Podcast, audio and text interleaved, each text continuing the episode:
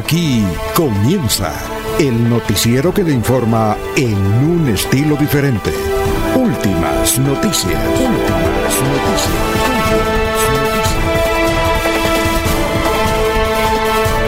La información analizada por los expertos, sin sesgos, explicada con detalles, sin tanta carreta.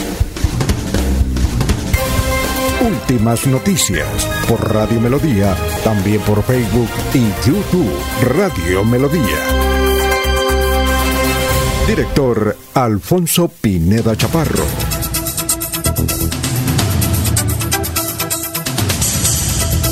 Gracias a Dios, hoy es eh, miércoles 2 de noviembre del 2022. Nos abre el micrófono Arnulfo Otero Carreño para hablar por Radio Melodía 1080M, Melodía en línea Estemos en Facebook Live, estamos en YouTube. Igualmente, gracias por escucharnos hoy, 2 de noviembre. Vamos a ver qué dicen las efemérides. Bueno, faltan 59 días para finalizar el 2022. Hoy se conmemora el Día Internacional para poner fin a los crímenes de los periodistas. El dato es que el 90% de los asesinatos quedan impunes. Hoy es el Día de los Fieles Difuntos. Un día como hoy, en 1814, el periódico The Time en Londres es el primero en el mundo en utilizar máquinas en su impresión. Un día como hoy, en 1984, Cartagena es declarada Patrimonio Histórico de la Humanidad. Un día como hoy, en 1995, ahí cerca de la Universidad Sergio Arboleda, cuando salía de clases, fue asesinado Álvaro Gómez Hurtado. Bueno, sobre este crimen aún no hay claridad que fueron la FARC, que no fueron la FARC, que fueron los eh, narcotraficantes, que fueron los paramilitares. No hay una luz. Y llevamos, imagínense, 27 eh, años en esas y no sabemos quién mandó a asesinar a Álvaro Gómez Hurtado. Un día como hoy, en el 2017, falleció la gran cantante, actriz, literata argentina María Marta Sierra Lima. Lima, María Marta Sierra Lima. Bueno, ¿cómo está el dólar? Ayer el dólar, y eso fue noticia, llegó ya a los 5 mil. Tocó la nube de los 5 mil pesos, de los 5 mil pesos. Hoy el dólar amaneció, según el Banco de la República, esta es la tasa para hoy, hoy a 4.975 pesos. pesos. Va para arriba y va para abajo. 4.975. Bueno, dicho esto, son las 5 de la mañana, 5 minutos. Vamos a saludar a nuestros compañeros que ya están en la base virtual de Radio Melodía. Laurencio Gamba está en Últimas Noticias de Radio Melodía 1080 AM. Bueno, Laurencio, ¿cómo se encuentra? Tenga usted muy, pero muy buenos días. Alfonso, bien, y el saludo para usted, para Arnulfo Otero Carreño, para una serie de alcaldes y exalcaldes, concejales y exconcejales, dirigentes cafeteros, paneleros y, mejor dicho, muchísima gente que nos escuchan. Y gracias a Arnulfo Otero, que es el que permite que este audio desde la parte digital, el teletrabajo, llegue a ustedes, amables oyentes. Y entre el viernes y domingos se realiza una serie de trabajos en el municipio de Piedecuesta por parte de la empresa electrificadora de Santander para atender la subestación La Granja. Inicialmente el viernes será de 4 de la mañana a 4 y 30 los cortes. El domingo será de 7 y 30 a 8 de la noche. Serán 70 barrios del municipio de Piedecuesta, 10 veredas que comprenden desde la parte importante de Guatiguará, así como la Argentina, Barro Blanco, Nueva Colombia. Todos estos trabajos se realizan para mejorar el sistema de la empresa electrificadora, que también hay que destacar que esta entidad, por sus programas de reconocimiento con la biodiversidad, con el medio ambiente, ha obtenido un tercer lugar en 160 empresas eh, que participaron en un evento. Alfonso, y ayer la ministra del Trabajo, Gloria Inés Ramírez, le entregaron varias peticiones de las necesidades de Santander. Ella será la encargada de llevar ese mensaje al presidente Gustavo Petro para que sean incluidas esas peticiones de los santanderianos en el plan de desarrollo del presidente. A buen ritmo avanzan las obras para la instalación del puente militar en el sector de la vía que comunica Sotonorte con Bucaramanga y en el municipio de La Charta, en el sector La Playa.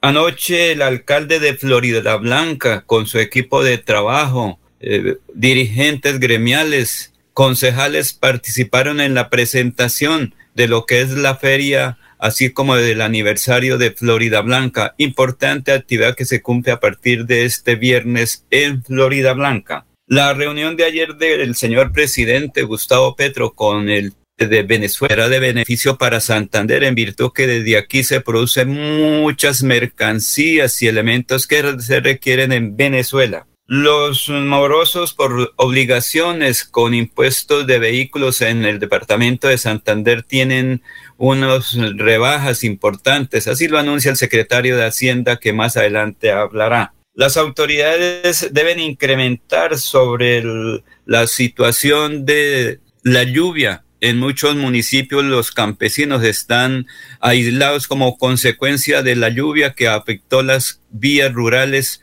pero entre todos tienen que comenzar a atender estas mm, formas de sacar las cosechas a los centros de consumo. Salvador Molina dijo que se aplazó la elección ayer del presidente del Consejo que será hoy a partir de las 7 de la mañana. Se puede decir que Néstor Borges va a obtener 14 a 15 votos para esa elección. Precisamente aquí está eh, Salvador Molina hablando sobre este importante tema. ¿Qué más, eh, señor Laurencio, y para toda la mesa de trabajo? Un saludo muy cordial. Porque algunos compañeros eh, dijeron que no se daban tres días de plazo para la elección y que ellos querían participar y que entonces se les estaba dando el derecho a participar. Entonces, en aras de una participación democrática en el Consejo y que todos los 19 compañeros puedan elegir sin ninguna duda, hay que dejar claro que el artículo 35 de la, de la ley 136 habla de anunciar con tres días de anticipación la elección, pero de funcionarios, es decir, los funcionarios que elige el Consejo, en este caso, personero, contralor en los municipios donde se elige Contralor y secretario, funcionarios que elige el Consejo. Esto sí hay que anunciarlos con tres días de anterioridad. Los dignatarios no, porque nosotros somos servidores públicos, los concejales, y así pasen a ser parte de la mesa directiva, siguen eh, servidores públicos, perdón, no empleados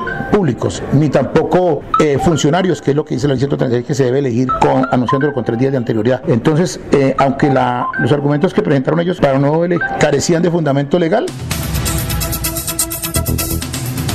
Muy bien, estamos eh, saludando ya a Rafael Rincón, a Marilyn Prada. Muy buenos días, Dios los bendiga. María T. Alvarado, Dios los bendiga en sintonía desde la capital. Ah, María T. Alvarado está desde Bogotá. Igualmente nos escucha don Hernán Rodríguez Monroy, Jairo Macías, don Ramiro Carvajal de Deportivos Carvajal, Aníbal Navas Delgado, gerente general de Radio Taxis Libres, que tiene el teléfono 634-2222. Un saludo para Juan José Rinconosma, para Lino Mosquera, para Peligan, para Benjamín Gutiérrez, que está en Argentina, en Buenos Aires. Eh, igualmente para Walter Vázquez, para Héctor Mantilla, Jairo Alfonso Mantilla, Sofía Rueda, Gilberto Álvarez. Eh, mucha gente nos escucha a esta hora, igualmente Pedrito Galvis, Paulito eh, Monsalve, el hombre que es no duerme, se despierta a las 2 de la mañana. Pedrito Ortiz, hay mucho Pedrito por acá. Bueno, son las 5 eh, de la mañana, 12 minutos. Vamos con el obituario. Está en San Pedro. En San Pedro están el señor John Jairo Contreras Calderón, el señor Jacobo Guerrero Laguado, la señora Ana Victoria Tolosa Bernal, el señor Jeremías Amado Vargas, el señor José Domingo Jiménez Pavón, el señor José Abelardo Silva Gil, la señora Alejandrina Ruiz de Jiménez, el señor Guillermo Díaz Gómez, la señora Ana Mercedes Collazos Pico. Y en eh, Los Olivos están Libardo Rey Jiménez, Elena Abril de Hernández, Ana María Montañez Guevara, Alberto Ramón Velázquez. Bueno, ese es el, el obituario. Me decía algo, Laurencio, que no lo, no, alcancé a escuchar. Ayer estuvo usted en la, Ayer fue el lanzamiento de la feria de la ciudad de Florida Blanca, ¿no? Sí, señor. Eso se llevó a cabo a partir de las 7 y 30. ¿Dónde fue? En la el mañana? campestre de Florida Blanca. Ahí en ¿De la mañana? Señor. Eh, ¿Club campestre de la mañana? Eh, ¿Fue en horas de la mañana? No, en la noche. Terminamos sobre las 11 de la noche, casi a esa hora, pues afortunadamente un buen amigo nos transportó, pero por eso hicimos trasnochar anoche al señor Otero porque tuvo que estar la noche. Con... Fue importante porque allí también se habló de varios temas con el alcalde, lo que tiene que ver el, la reactivación económica con la feria que se inicia este próximo viernes ahí en Florida Blanca, donde los uh, artistas también locales y nacionales tienen presencia, también el parapente y en sí una cantidad de cosas muy importantes. O sea que usted tiene entrevista ahí con el alcalde de Florida Blanca. ¿Cómo se llama la feria bonita? Eh, digamos la feria ¿Cómo se llama la feria de, perdón, la feria de Florida, cómo se llama? ¿La feria dulce? Sí, la feria dulce de Florida Blanca con deportes, cultura, gastronomía y recreación, Alfonso, porque al ¿Alguna novedad? Es decir, ¿qué artista nacional o internacional viene? Alfonso, pues sí hay, pero más que todo son nacionales. Eh, sí, pero hay, alguna estrella. Mm, pues digamos que sí, pero es decir, ¿qué? ¿Pero quiénes? Hay que averiguemos ese dato, sí, porque es que... No, es que Alfonso, anoche presentaron con toda la tecnología y mi celular ayer se me, apagó y quedé bloqueado porque ahí presentaron el QR, creo que se llama ahora, y estaba toda la programación ahí. Entonces yo no la pude tomar porque ahora como todo es tecnología... ¿No fueron todos los periodistas? Señor. ¿No fueron todos los periodistas? No, siempre bastante gente estuvo allá. Bueno, pero algunos de ellos deben saber quiénes, eh, qué, qué, estrella van a venir, porque recuerde usted que Héctor, Héctor Mantilla cuando fue alcalde trajo a Maluma, por ejemplo, eso fue noticia. Entonces, eh, busquemos, busquemos qué, qué personajes vienen, porque en las ferias todo es igual, venden productos, eh, hay delegaciones, pero lo importante es saber cuál es lo más importante de la feria, qué a, veces uno se, se, concentra en saber qué, qué, conciertos hay, ¿no? Si hay algún concierto que va a predominar, todos esos aspectos, ¿no? Todos esos aspectos. Para eso se van las ruedas de prensa, ¿o no? Sí, señor, pero es que fue bastante extensa lo que el señor alcalde. ¿O fue, que usted, le, o fue que usted le dio sueño? ¿Usted no, no, no. Usted muy pendientes, muy pendientes. También estuvieron todos los señores concejales de Florida Blanca, el equipo de trabajo del alcalde, el, los, bueno, todos, hasta el secretario de Hacienda, y estamos hablando con el doctor Barón, con el director de tránsito. Lo que ocurre, Alfonso, es que es una programación tan extensa, tan grande, que el alcalde gastó casi hora y media para presentar la programación ahí, obviamente a través de videos que tenía, pero finalmente él dijo, mire, aquí Florida Blanca ha hecho un esfuerzo para celebrar este evento ferial, que también es el aniversario de Florida Blanca. Hay que recordar que en estos días se conmemora o se celebra el aniversario de la creación o fundación de Florida Blanca y en torno a esta feria. Muy bien, son las 5.17 minutos, estamos en Radio Melodía. Vamos con el, el, pensamiento del momento del doctor Luis José Arevalo para hoy, miércoles. Doctor, tenga usted muy, pero muy buenos días. Muy buenos días, estimados oyentes y periodistas del noticiero Últimas Noticias de Radio Melodía. Feliz miércoles para todos. Hoy, en el día de quienes ya no están físicamente con nosotros, un pensamiento para ellos. Y dice, te llevo en mi alma. Ese día me quedé pensando que algunas personas jamás nos dejan. Nunca se van por completo, aunque ya no estén. Su esencia queda, su voz se escucha, lo sentimos, sonreír. Algunas personas jamás nos dejan, son eternas, porque la vida es hoy, mañana sigue. Alfonso Pineda Chaparro está presentando Últimas noticias.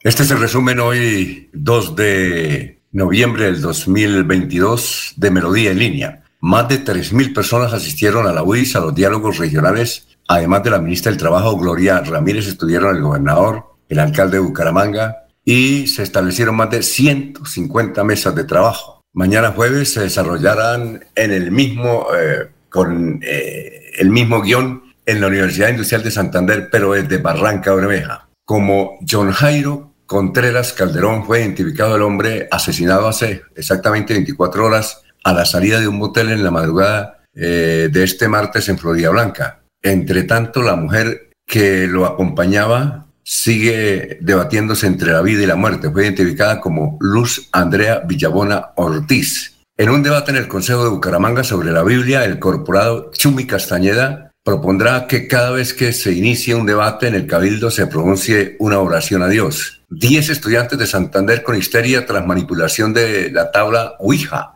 en pleno Halloween. Eh, esto fue en el municipio de Alto Santander. El alcalde de Bucaramanga, Juan Carlos Cárdenas Rey, designa como nuevo subsecretario del interior de la ciudad al coronel Eruso del Buen Retiro de la Policía Nacional Ángel Darío Gutiérrez Rueda. Tiene 25 años de experiencia en seguridad integral, administrativa y operativa. También el alcalde de Bucaramanga, Juan Carlos Cárdenas, designó a Jairo Enrique González Porero en el cargo de secretario de Educación. El funcionario tiene 30 años de experiencia en el sector educativo, es licenciado en matemáticas y magíster en educación. Reemplaza Ana Leonor Rueda. La Contraloría de Bucaramanga se quedó sin recursos para pagar la nómina del 2022. Desde septiembre, la Contraloría Municipal dejó de pagar salarios a decenas de funcionarios de la entidad debido al déficit presupuestal, cercano a los 800 millones. Hay cuentas atrasadas y malestar entre los trabajadores. Vamos a ver qué dicen nuestros vecinos. A ver, Vanguardia Liberal titula hoy, se avecina poder en Atlético Bucaramanga tras la eliminación. ¿Quiénes saldrían? Todo parece indicar que en Bucaramanga modificarán en un amplio porcentaje su plantel para la temporada 2023. A varios de los habituales titulares, entre ellos Dairo Moreno, Sherman Cárdenas, Johan Caballero, Juan Camilo Chaverra y Bruno Telles, se les vence el contrato en diciembre del 2022. El periódico El Tiempo dice una crónica, en el Consejo de Bucaramanga se conmemoró el Día de la Biblia en Halloween. Un concejal dijo que quien no tenga temor de Dios no puede ser servidor público. El diario El Espectador, Jaime Leal, investigado por presunta corrupción, fue reelegido rector nacional de la Universidad Abierta y a Distancia, UNAT. Hay un escándalo sobre ese señor que lleva ya más de 18 años al frente de esta universidad. Es una universidad del Estado. Es una de las más importantes de Colombia, pero básicamente su actividad es virtualidad. El periódico El Frente trae la crónica sobre los 10 estudiantes que en eh, el Ato, en la región comunera, Ato Santander, 10 eh, estudiantes resultaron con histeria tras manipular la tabla Ouija en pleno Halloween. En Melodía en línea, trae Melodía en línea esta, esta noticia. La actividad comercial aumenta el empleo en Colombia. Bucaramanga y Manizales son las ciudades con menor desempleo. Y la pregunta de hoy de Radio Melodía, numeral Melodía, eh, pregunta de hoy, numeral Melodía, dice lo siguiente. Después de seis años se volvieron a reunir los presidentes de Colombia y Venezuela. ¿Qué opina? ¿Une a los ciudadanos? ¿Favorece a la economía? ¿Es un evento más? Respóndala. Este ha sido el resumen de Melodía en línea. Estamos presentando Últimas Noticias en Melodía 1080 AM. Bueno, ya son las 5 de la mañana, 22 minutos, 5 y 22 minutos. El, expresidente Uribe se encuentra desde ayer, eh, desde el martes, desde ayer martes en la ciudad de Buenos Aires, asistiendo a un gran evento latinoamericano sobre cambio climático. Eh, cuando llegó al aeropuerto de Buenos Aires, a Ezeiza, eh, alguien se acercó y dijo, ¿usted es Álvaro Uribe? Entonces Álvaro Uribe como que le dio gusto dijo, sí, pero el señor gordito, alto, comenzó a insultarlo, diciéndole paramilitar, dictador, asesino, traidor, fuera Uribe. Y el expresidente Álvaro Uribe decía, uy, eso no. Iba acompañado como por unos cinco o seis escoltas que le ayudaban a, llevar su maleta. Él llevaba también una maleta y otros le ayudaban a llevar otras maletas. Un episodio difícil que vivió ayer el expresidente Álvaro, eh, Álvaro Uribe cuando llegó al aeropuerto de Buenos Aires. Bien, eh, son las 5 de la mañana, 24 minutos. También hay esta información. Es que el periódico El Tiempo trae eh, sobre las hipótesis del caso de la pareja cribillada fuera de un motel en Bucaramanga, eh, básicamente en Florida Blanca. Iba saliendo hace 24 horas un muchacho con una señora de un motel de Florida Blanca. tomaron la carretera antigua hacia la ciudad de Bucaramanga y cuando llegaron a la Pedregosa o al barrio La Libertad, cuatro individuos en dos motos comenzaron a dispararles. Y más o menos dice el periódico Tiempo lo siguiente. Dice, se conocen más detalles del homicidio que se registró a las afueras de un motel en Bucaramanga. La víctima fue identificada como John Jairo Contreras, de 32 años, quien fue asesinado con nueve tiros. El hombre era un ganadero de la región. La pareja fue atacada en varias ocasiones cuando salía del motel. Según los detalles que conoció el diario El Tiempo, el cuerpo del ganadero llegó al hospital con una alta suma de dinero. Lo curioso es que los billetes habrían desaparecido en la entidad médica. Una de las fuentes le dijo al periodista del diario Capitalino, ese señor llegó con muchísima plata y cuando hicieron el levantamiento ya no tenía nada. La plata se perdió en el hospital. Tenía una pistola, tenía chaleco, él estaba amenazado, él ya sabía que lo tenían amenazado y de acuerdo con los que se sabe,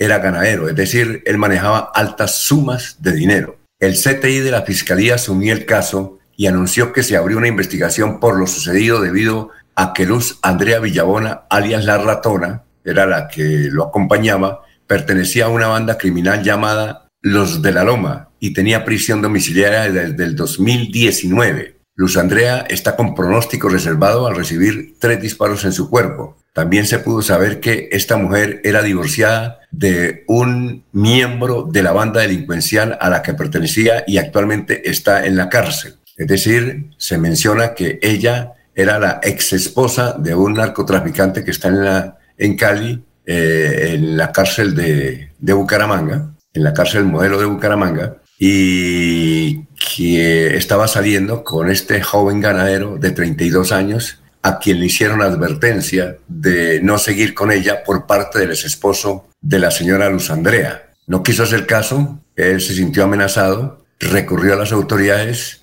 compró uno de los mejores chalecos antibalas y, dijo, y una buena pistola, dijo yo con esto me defiendo, les queda difícil para que me maten, pero mire, lo mataron ayer en la vía Bucaramanga, Florida Blanca, o Florida Blanca, Bucaramanga por el anillo vial. Eso fue hace 24 horas. ¿Cómo le parece? ¿Algún otro detalle usted consiguió por allá? Eh, porque ya el caso es de Florida Blanca, por allá cuando estaba en el campestre usted eh, observando el desarrollo de la el lanzamiento de la feria. ¿Algún dato sobre esto o no? ¿No hubo Alfonso, Sí, sobre todo que la gente dice es muy preocupante si es un señor ganadero y pues eh, él conocía los hechos que, que se tenía a su alrededor.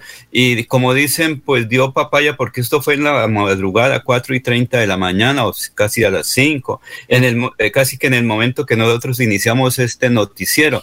Entonces la gente dice, bueno, ahí hay unas cosas bastante preocupantes porque si él tiene chaleco antibala, tiene una arma, él conocía de la situación y no se sabe en concreto porque serán las autoridades en las investigaciones qué otros motivos, qué otras cosas tiene esta, este hecho, porque es que al fin y al cabo fueron dos personas eh, las que recibieron varios impactos de bala. El señor que muere en el, ahí casi que en el lugar de los hechos y la señora que también está grave. Entonces no se sabe si fue las venganzas pasionales, si fue por algo de situaciones complejas, pero que la gente dijo, pues tocará esperar qué dicen las autoridades de investigación. Pero en todo caso, sí, preocupante y todo, pero el muchacho, pensé que le habían dado algún dato por parte de las autoridades de policía que seguramente estuvieron allá en el Club Campestre anoche, eh, pero sí, preocupante y todo, pero el asunto es que el muchacho, muy desafiante, ¿no? Se le estaba papeando la ex esposa a, seguramente a uno de los narcotraficantes. Y eso es don Laurencio. Cuando alguien se eh, le molesta o se papea como este caballero a la ex esposa de alguien o esposa, eso ya es hombre muerto. Imagínese. Y jefe de una banda de narcotraficantes que, que está en la cárcel modelo de la ciudad de Bucaramanga. hay que esperar.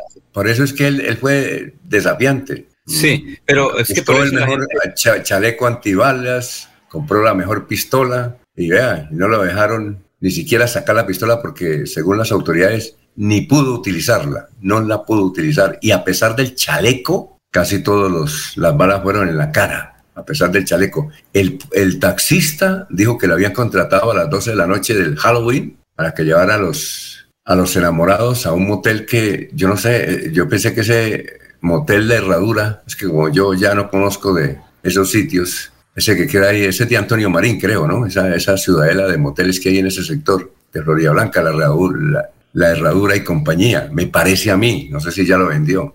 Yo pensé que es que ahorita se había, se había acabado por allá, pero dicen que estaban en uno de esos moteles y que al taxista lo habían contratado para dejarlos y lo habían contratado para que volviera justamente a las 4 de la mañana, es decir, cuatro horas después. En todo caso, eh, don Laurencio, murieron después de un acto de felicidad, ¿no? Pues Alfonso, lo que se dice es que ya no hay seguridad ni para los retosos amorosos, porque al fin y al cabo, independientemente de las cosas, Alfonso, ellos estaban en toda la libertad, pero el problema está es que no se sabe ahora si llevaba mucho dinero, si fue también por robarlo, qué ocurrió, qué fue. No, por robarlo. Eh. Alfonso, porque es que son dos motorizados, dos, mm, también dos parejas de motorizados que lo, lo, estaban esperando. Entonces la situación es muy compleja. Plata es lo que, plata es lo que ellos tienen. Pero Alfonso, es que entre eh, si, si, si, son cosas mm, relacionadas con algunos hechos por ahí,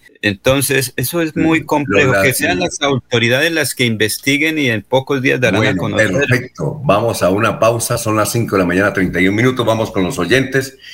Estamos en Radio Melodía. López López, muy buenos días desde Provenza. María Eugenia Martínez. A ver, ¿qué dice María Eugenia Martínez? Háblale bonito a su compañero. Se lo relaciono eh, en lo relacionado con la Feria del Dulce. No pierdas la dulzura de tu corazón. Buen día. No, pero es que Laurencio fue a la rueda de prensa y no sabe qué artista viene. Lo que pasa es que Laurencio tal vez no conoce los, los, los artistas jóvenes. Entonces, pero debe haber algún, algún artista famoso, supongo yo, ¿no? No sé si en esta oportunidad van a traer artistas famosos, porque toda feria que, toda feria que, que, ¿qué? Que se... Fue una de las cosas que, recién, se cumple, que se cumpla, debe tener un buen artista, ¿o no? Sí, sí. Es, también recuerde que en Florida Blanca se cumple la parte artística en homenaje a los hermanos Martínez. Eh, Alfonso, es que es bastante la programación. Son ocho días de eventos feriales, culturales, musicales. Están en los barrios. Va a haber eh, presentaciones importantes en la cumbre, en el reposo, arriba en el ahora del Parque El Parapente y allá van a tener artistas. Entonces, eh, como dice la oyente o el oyente, pues es bastante la programación. Y ayer obviamente la presentó, pero ahora como es con la tecnología ahora, pues mi celular no, no funcionó. Y aún porque no conozco, no, no sé manejar ese tipo, de, y ahí está toda la información. El señor alcalde dijo, bueno, alisten los celulares y copien que ahí está toda la programación, pero esperen que ahorita se la explico una a una. Duró una hora y algo más en la explicación de toda la programación, Alfonso. Entonces, imagínense, una hora y media de explicación con los artistas, con qué van a hacer, la programación, ¿sí? Entonces, eh, pero más adelantico hablaremos con el alcalde que ya está listo, Alfonso, eso tranquilo. Muy bien, perfecto. Son Mañana, prácticamente mañana comienza la parte ferial cultural y eh, de recreación en Florida Blanca, Alfonso. Muy bien, son las 5 de la mañana, 34 minutos, estamos en Radio Melodía. En Melodía valoramos su participación.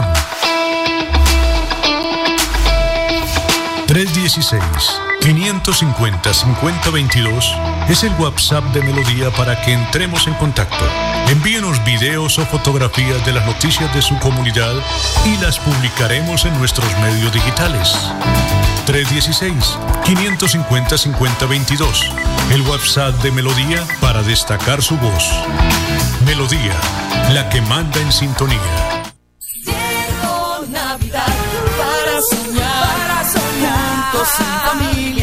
Calor de hogar. Comparte más besos y abrazos que te alegren de verdad. Cada día más cerca para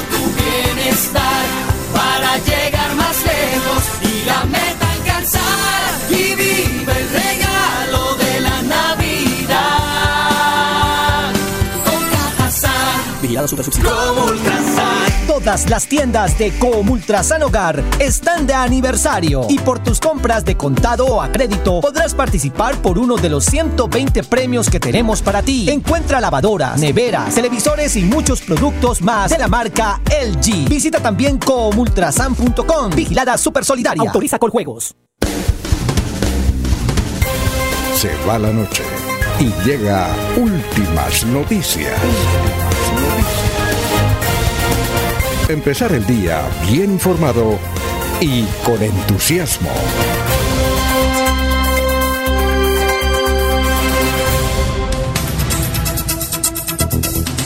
Muy bien, son las 5 de la mañana, 36 minutos, 5.36. Bueno, vamos a escuchar lo que nos dice el historiador porque nos tiene cómo quedó el Consejo de Bucaramanga hace 25 años. ¿Quiénes fueron elegidos nuevos concejales? Eh, ayer dimos a conocer la lista de los nuevos diputados hace 25 años. Ahí figuraba uno de los más pollitos, don Sergio Rafael Serrano. Ahora, eh, en la sesión de los 25 años, Carlos Augusto González los va a tener la lista del nuevo gabinete, del nuevo mm, consejo de Bucaramanga, pero hace 25 años. ¿Quiénes eran? Eh, ¿Cómo actuaron? Y aquí, desde luego, los conocemos. Son las 5 de la mañana, 36 minutos. Don Carlos Augusto González, tenga usted muy, pero muy buenos días. Buenos días a la mesa de trabajo y a los oyentes. Esta fue la noticia más relevante en nuestro departamento de 50 años. Términos preliminares conducentes a la fijación de un acuerdo inmediato que procure reales soluciones al problema de agua potable en la ciudad y facilite la conformación de una empresa mixta que sustituya a la compañía del acueducto de Bucaramanga,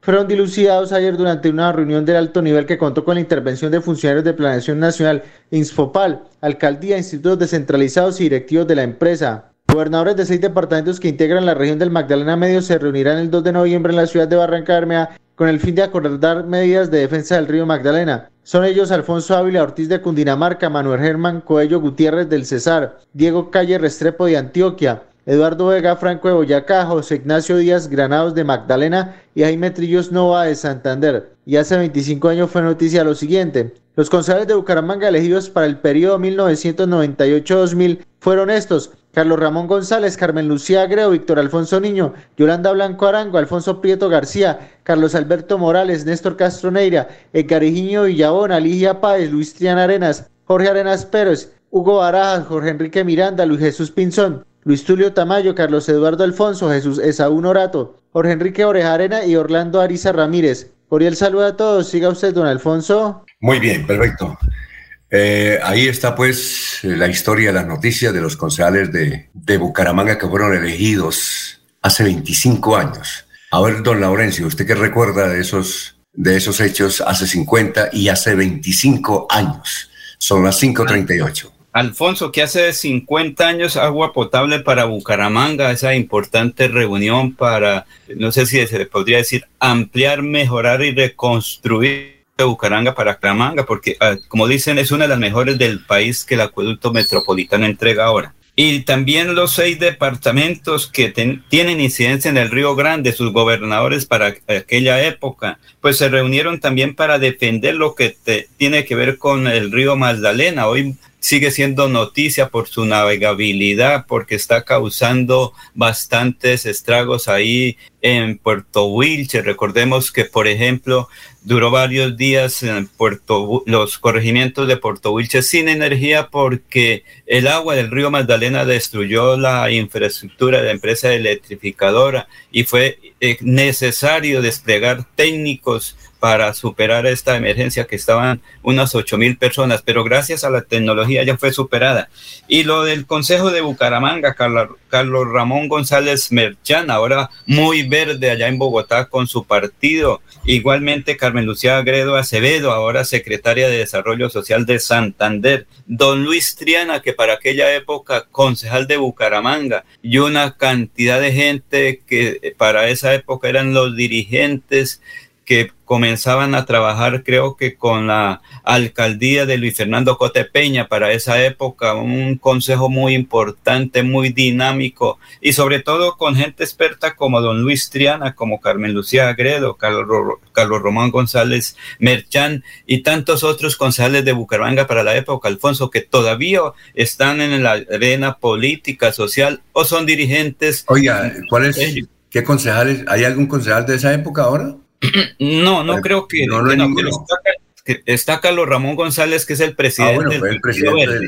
es el presidente del Partido Verde, ¿no? Carmen Lucía Agredo, que es la actual secretaria de Desarrollo, de Desarrollo Social de Santander. Ella entró, eh, ella entró fue por el Partido Conservador, ¿no es cierto? En esa época. Sí, sí, claro, por esa época era Edgar Higinio Villabona, que también era concejal de, la, de esa época, hace 25 años. Recuerde que ahí aparece Edgar Higinio Villabona y una cantidad enorme de dirigentes uh, del Partido Liberal, de otras tendencias, del M19, si no estoy mal para la época, Alfonso. Muy bien. Eh, en esa época, hace 25 años, ese consejo, Carlos Ramón González, él era la segunda vez que llegaba al Consejo. Recuerden ustedes que cuatro años atrás o tres años atrás, porque antes eran cada tres años, él fue la mejor votación que sorprendió a todo el mundo. Estaba reinsertado por el M19 y llegó con la mejor votación a la alcaldía, al Consejo de la Ciudad de Bucaramanga y repitió. Y recordamos también que cuando asumió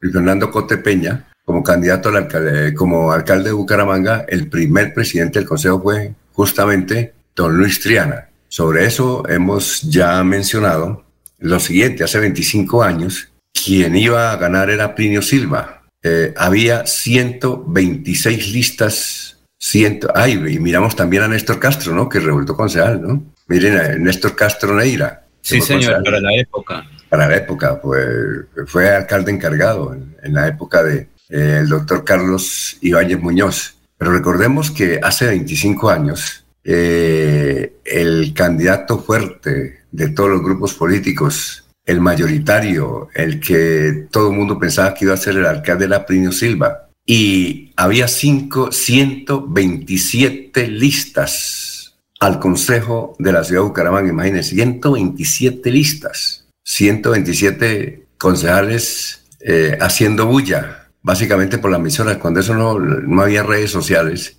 y obviamente ellos tenían que echar la publicidad por las emisoras. Así que usted prendía un noticiero y prácticamente era cuñas, cuñas, cuñas, cuñas, cuñas, cuñas y cuñas. Yo no sé la gente cómo soportaba eso, ¿no? Pero bueno, ahí las pasaban. Recuerde que... En todas las emisoras eran cuñas y cuñas y cuñas. Ya terminó, venga, es para redondear el comentario.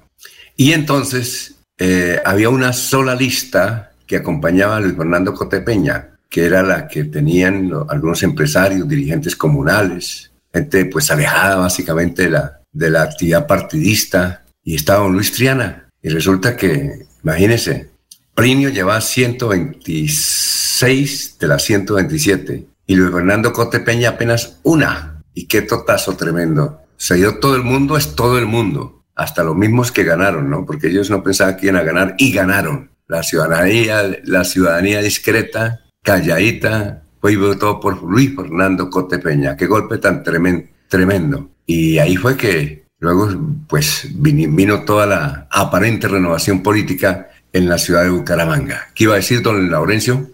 Eh, recuerde que Luis Fernando Cote, sí, como usted lo dice, con don Luis Triana y los dirigentes de las cooperativas y un grupo significativo de periodistas, recordemos a Herminda Vecino, a eh, Wilson Díaz, a Patricia Velasco, Karen Patricia Velasco, eh, Bernardo. Es decir, la, oficina de prensa. Estuvimos en ese trabajo que decíamos, bueno, ahí ayudaron al pobre hombre porque eh, Luis Fernando Cotepeña quedaba solo, lo único que repartiera changua y arepitas ahí que tocaba hacer, ¿se acuerda Alfonso? La arepita, la changua y la liga que entregaba. De pronto hace 25 años comenzó la liga, que era que venga, desayunamos y le colocaba ahí una liguita a uno eh, como símbolo que estaba con él porque no tenía nada más que ofrecer, una changuita que le ofrecían las señoras que se la preparaban ahí y ahí eso era todo lo que él ofrecía, la changuita y un pedazo de arepa y la liguita, pero esa no era la liga que hoy ahorita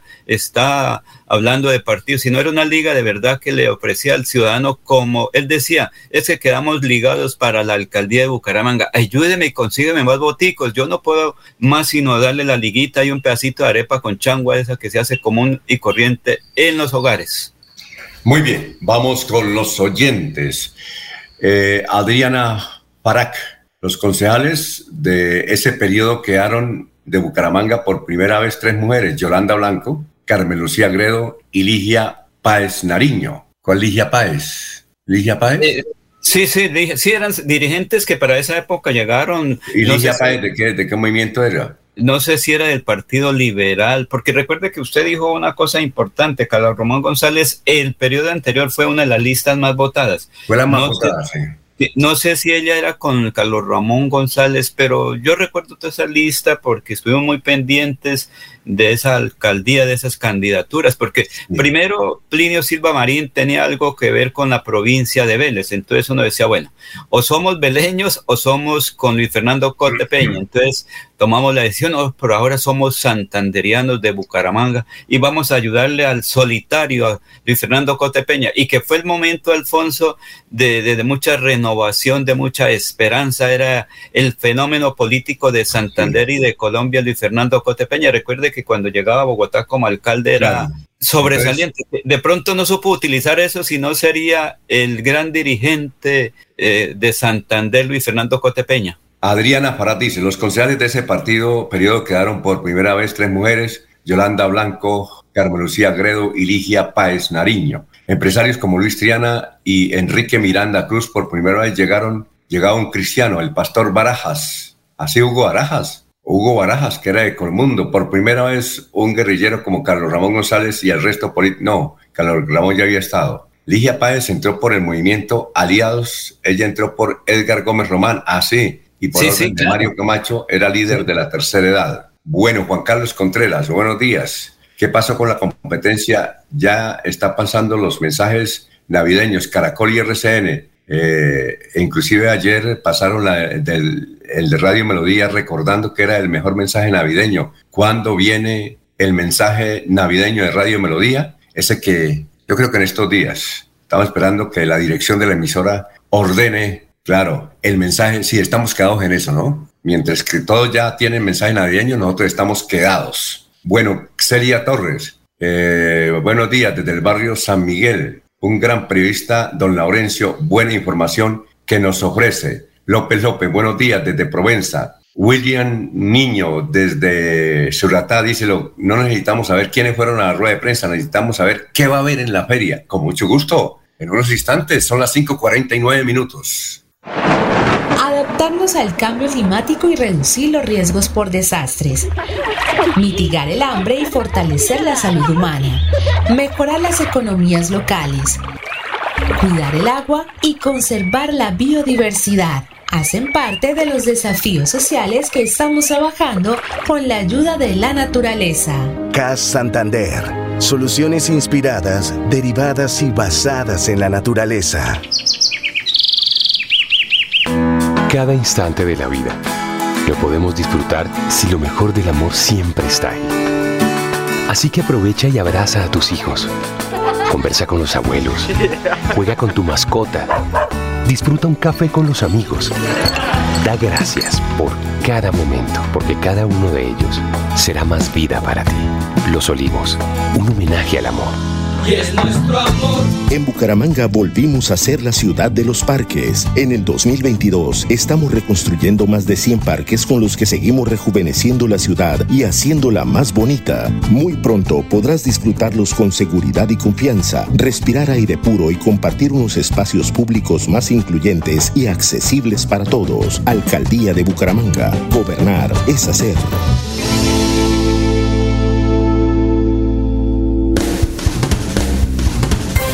Se va la noche y llega últimas noticias. Todos los días, desde las 5 de la mañana, empezar el día bien informado y con entusiasmo.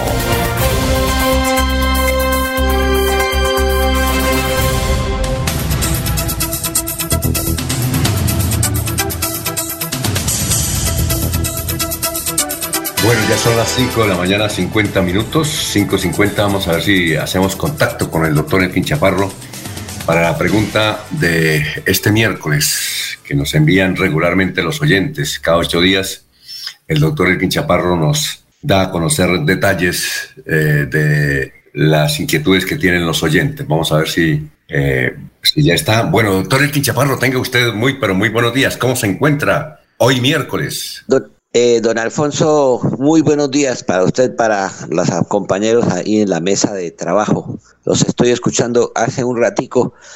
me estaba haciendo recordar usted con todos esos concejales, pues que ya ninguno está en el consejo, pero todos están vigentes por ahí haciendo distintas cosas en su actividad política y, todavía siguen jóvenes, personal. Sí, sí, sí, están activos. Todos esos que nombraron están activos de diversas maneras. Me hacía recordar que tuve un paso fugaz por el Consejo de Bucaramanga por allá en el año, ¿qué sería? Año como 92, 93 tal vez, reemplazando era el cuarto renglón. Yo era el cuarto renglón y, pasó una serie de calamidades de tal manera que llegaron hasta, hasta el cuarto renglón y tuve que ocupar la silla de concejal por unos, por un mes aproximadamente. ¿Y, eh, quién era el, titular de la, quién era el titular de esa lista? El, el hoy, bueno, eh, fue contralor de, de, Bucaramanga, también por esa, pues se retiró precisamente del Consejo de Bucaramanga para ejercer el cargo de contralor municipal el doctor Jorgin Pérez Cardoso. Jorgin ah, Pérez Cardoso. Entonces, él sí está, él sí está retirado de la política. Eh, seguimos. Esa era la Confederación de Fuerzas Liberales de Santander, doctor Elkin. Por supuesto, ese era el tiempo de, la, de la confrontación política entre la Confederación Liberal de Santander con Eduardo Mestre Sarmiento, Rodolfo González García, Tiberio Villarreal Ramos, Tito Edmundo Rueda Guarín, José Luis Mendoza Cárdenas, etcétera, y el grupo del FILA, el famoso FILA de, del doctor eh, eh, Serpa Uribe, del doctor eh, Ah, caramba, ¿cómo se llamaba? Nuestro gran político. Horacio Serpa Uribe. Horacio, Serpa Uribe. Horacio Serpa Uribe, correcto. Sí, eran esos tiempos, por allá en el año 90, 92, 94, 96, más o menos, que terminó esa, esa, esa etapa pues, de esos grupos políticos y ya se, se produjeron, se convirtieron en otras, en otras corrientes políticas. Así es. Muy bien. Bueno, Entonces, doctor, a la orden, don Alfonso. Sí, son las 5.53. Como eh, el doctor Ricky Chaparro también es una persona graduada y especialista en salud ocupacional, pues estas preguntas también se pueden eh, dirigir a él, como esta. Dice, hay empresarios, dice es una señora que nos envía desde el barrio, eh, desde el barrio del centro, dice, ah, del barrio Alfonso López, perdón, barrio Alfonso López, carrera séptima con calle 35, dice, hay empresas donde a veces es riesgoso trabajar. En muchas fábricas no se toman las prevenciones y a veces eh, los protectores son malos. Mi hijo trabaja en una de esas fábricas. Cuando eso sucede, ¿a dónde se debe denunciar? El año pasado mandamos carta a la oficina del trabajo, pero no ha sucedido nada. Y la gente pues corre peligro. ¿Qué se debe hacer, doctor? Dice esta señora del barrio Alfonso López. Don Alfonso, qué tema tan interesante y como usted bien lo señala, efectivamente soy especialista en seguridad y salud en el trabajo. Cuando me gradué, el, título es, mi título dice especialista en salud ocupacional y riesgos laborales. Y así está mi título y así me tengo que firmar porque así figura en mi diploma de la Universidad Manuela Beltrán. Pero eso cambió de nombre y hoy se llama a nivel internacional, seguridad y salud en el trabajo y obedece pues a una a los compromisos que tiene el país Colombia con la Organización Internacional del Trabajo, la OIT. Y ya, y ya puntualmente respecto a la pregunta, en Colombia, toda empresa, toda empresa, por pequeña que sea, tanto si tiene eh, empleados dependientes como si no tiene empleados dependientes, pero contrata empleados a través de una bolsa de empleo o de empleo temporal, etcétera, tiene que cumplir una normatividad eh, que está vigente, que existe, ya la vamos a mencionar para que las personas lo sepan, la conozcan, la miren, en, la busquen en su computador personal o en el celular y por lo menos la conozcan. Tiene que cumplir una serie de requisitos legales que se conocen como Sistema de Seguridad y Salud en el Trabajo. Las iniciales, para no decir todo eso, es SG, SG, G de gato, raya, SST. Quiere decir Sistema de gestión en seguridad y salud en el trabajo. ¿Dónde están esas normas? La principal de todas, la principal de todas es el, decreto 1072, 1072 de, 2015. Y ese decreto pues es un poquito enredado, es denso, es un decreto muy denso y un poquito enredado de manejar porque, porque tiene muchísimos capítulos, pero tiene uno dedicado precisamente a la seguridad y salud en el trabajo busquen las personas que quieran documentarse sobre esto, decreto 1072 de 2015, punto, les aparece el decreto y vayan al, al capítulo 2.2.4.6 de ese decreto, de, de ese decreto 1072. 2. Así lo tienen que escribir en el computador o en el celular. 2.2.4.6 del decreto 1072 del 2015. En ese capítulo tiene 34 artículos, entonces sería 2.2.4.6.1.2.3.4 hasta el 34. Ahí regula todo lo que tiene que ver con un sistema de seguridad y salud en el trabajo. Y uno de esos artículos, el 2.2.4.6.6, es el que se refiere a una cosa que se llama matriz de peligros eh, en seguridad y salud en el trabajo. ¿Qué quiere decir eso? Repito, toda empresa está obligada en Colombia, en el mundo, pero aquí en Colombia, de acuerdo con ese decreto, a tener eh, un, sistema de seguridad y salud en el trabajo, dentro de los cuales uno de los requisitos es tener una matriz de peligros, matriz de peligros, para la cual existe pues una especie como de guía que se llama la norma técnica GTC 45. GTC 45, una norma ICONTEC, esas famosas normas ICONTEC, la GTC 45, bueno. Y ahí entonces eh, habla de la matriz de peligros, que quiere decir que toda empresa, repito, tanto si tiene empleados dependientes, es decir, empleados de nómina, como empleados que van y trabajan por días o empleados que trabajan por, por, eh, por ejemplo, los contratan para una obra o labor, tienen que tener un sistema de gestión y uno de los requisitos es la matriz de peligros, es decir, una especie de, tabla en Excel o, bueno, de todas maneras escrita, porque es exigible. Puede llegar la autoridad y decirle, eh, permítame su seguridad, su matriz de seguridad y salud en el trabajo, su matriz, de, su matriz de peligros. Y ahí deben estar compilados o deben estar escritos todos los peligros potenciales a los que se vea expuesto el trabajador que trabaja en esa empresa. Hay otra norma muy famosa, la ley 1562, la ley 1562, que también regula en, el artículo 14 la obligación de tener, de tener un sistema de protección para los empleados y son normas exigibles y la empresa que no tenga ese tipo de, documentos y que no los esté, porque pueden estar escritos y por allá en un, en un archivo guardados en un anaquel y no se ponen en práctica eh, eh, eh, la, pueden sancionar, inclusive cerrar, don Alfonso. Entonces, toda empresa, y esto pues muy interesante que, la, pregunta de la señora nos pone en, nuevamente en, en, la necesidad de que pues con la pandemia las cosas se relajaron un poco, porque apareció una normatividad exigible digamos que por la pandemia y se hizo más importante en ese momento y se olvidó o se dejó de lado que toda empresa debe tener un sistema de seguridad y salud en el trabajo que tiene un marco legal regulatorio contemplado en el decreto 1072 de 2015 en su capítulo número 6, todo el capítulo número 6 para quien lo quiera leer y de esa manera un trabajador que sienta, como en este caso nos dice la señora, que la empresa no está procediendo a, cuidar a sus trabajadores, pues puede poner la queja. Bueno, aquí hay una regional de, la, del, del, Ministerio del Trabajo, la famosa regional que está allá en la calle, don Alfonso, ayúdeme usted, calle 30 con carrera. Sí, calle 30 con carrera 13. No, perdón, carrera 14.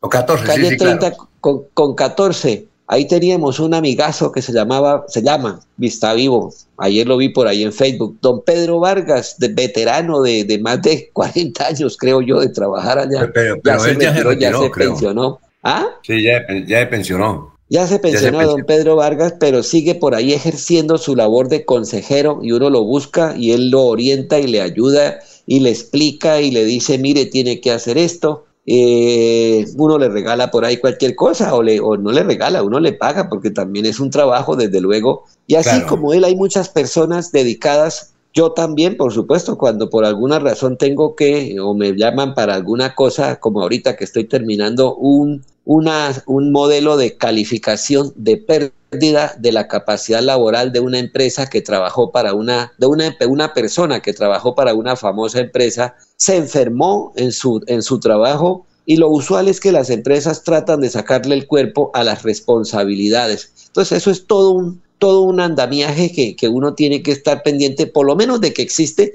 y para, para, para no alargar como, como la intervención, decreto 1072 de 2015, capítulo 6, y ahí encuentran entonces todo el marco regulatorio de, de seguridad y salud en el trabajo para Colombia, don Alfonso. Bueno, doctor Elkin, muchas gracias. Ha sido usted muy gentil. Éxito, ¿no? Sí, señor, muchas gracias, que así sea. No se, no, no se le olvide que mañana jueves tenemos cita para grabar algún programa. Vamos a grabar un programa de televisión con el doctor Elkin Chaparro mañana, eh, efectivamente. Muy amable y éxitos. Buen día para usted, don Alfonso, y para todos los oyentes de Radio Melodía. Son, sí, son las seis de la mañana, tres minutos. Estamos en Radio Melodía, seis y tres. Aquí Bucaramanga, la bella capital de Santander. Transmite Radio Melodía, Estación Colombiana, HJMH, 1080 kilociclos, 10.000 vatios de potencia en antena, para todo el oriente colombiano.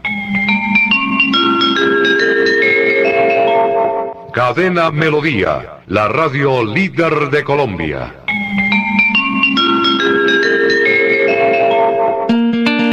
La siguiente información es de interés público y de obligatorio cumplimiento contractual. La empresa de servicios públicos de Santander y el consorcio Consultoría Santander invita a la comunidad del municipio de Carcasí a la socialización del proyecto de consultoría para la elaboración de estudios y diseños para actualización y viabilización del plan maestro de alcantarillado del casco urbano del municipio, el cual se llevará a cabo el día 4 de noviembre del 2022 a las 8 de la mañana en la Casa de la Cultura del municipio. Esperamos contar con su asistencia y participación.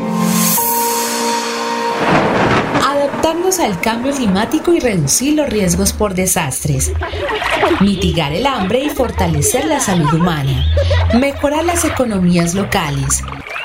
Cuidar el agua y conservar la biodiversidad hacen parte de los desafíos sociales que estamos trabajando con la ayuda de la naturaleza. CAS Santander Soluciones inspiradas, derivadas y basadas en la naturaleza.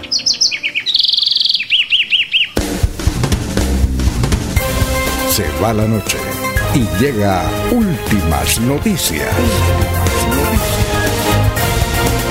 Empezar el día bien informado y con entusiasmo.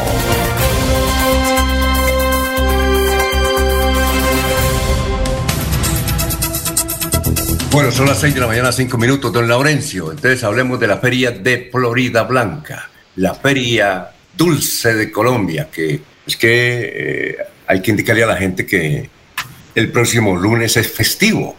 Entonces, regularmente por esta época, y además porque siempre por esta época se celebran las, el aniversario de fundación de Florida Blanca. Florida Blanca. Hay dos fechas, pero esta es la que más se, se ubica dicen los historiadores. Don Laurencio, escuchamos entonces. Hoy es la, celebración oficial, oficial es porque la que determinó Moreno anoche, como les he dicho, con las autoridades municipales, los equipos de trabajo, el comité de las ferias, la parte deportiva, la parte cultural, pues todos estuvieron ahí, los señores concejales, el próximo presidente que será nombrado en una hora, Néstor Borges y ahí el saliente presidente también estuvo. Y en fin, todos. Pero escuchemos al señor alcalde de Florida Blanca, eh, Miguel Ángel Moreno Suárez, que nos hable sobre este evento ferial. Aquí está precisamente el alcalde y la feria dulce de Florida Blanca. Bueno, hicimos el lanzamiento de nuestra feria de Florida Blanca, 205 años que estamos celebrando en nuestra ciudad,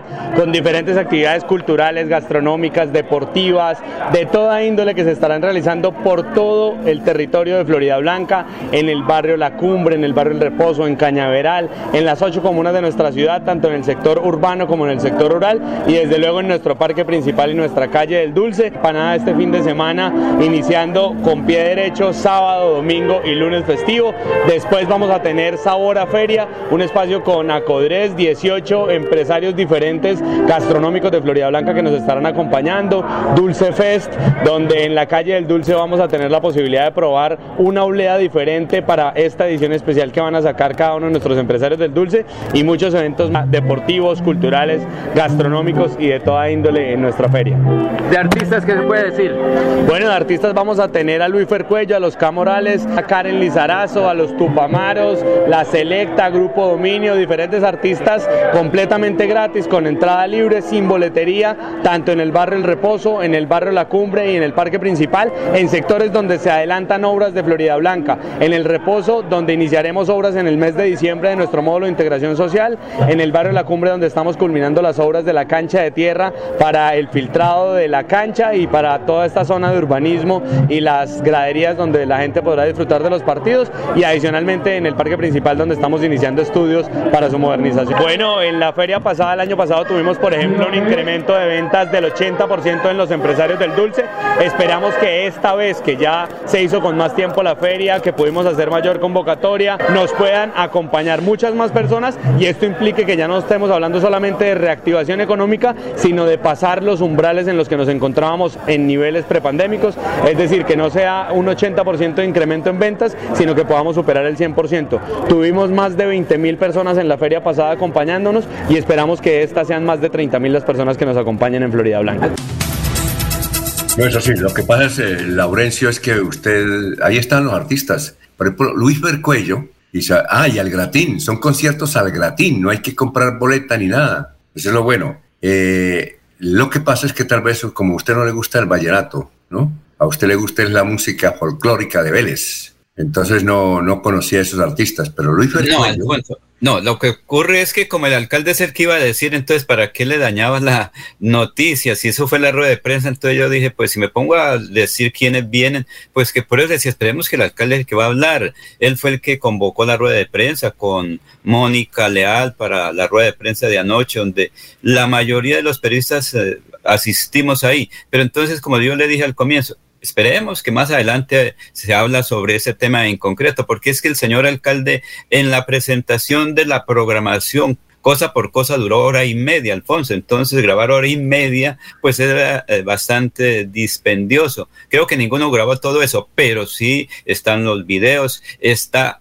eh, ahora la aplicación. bueno, entonces eh, yo, yo, únicamente capté al Ifer Cuello. Eh, me, recuerda a los otros artistas que van a estar, que dice que totalmente gratis, conciertos totalmente gratis.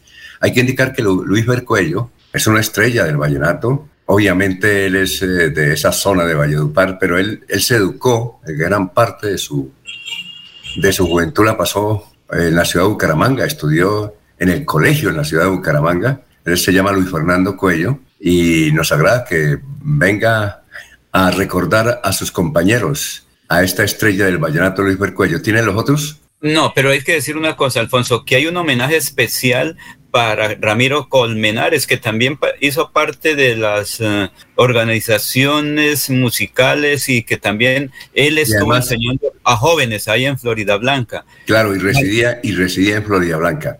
Muy bien, pero mientras eh, Laurencio, recordamos lo otro es que no, no alcancé a captarles. Ahí que siempre maneja, artistas vamos a tener a Luis Fercuello, a los Camorales, a Karen Lizarazo, a los Tupamaros, La Selecta, Grupo Dominio, diferentes artistas completamente gratis, con entrada libre, sin boletería, tanto en el barrio El Reposo, en el barrio La Cumbre y en el parque principal. A los Camorales también, extraordinarios. Eh, Karen Lizarazo, los Camorales.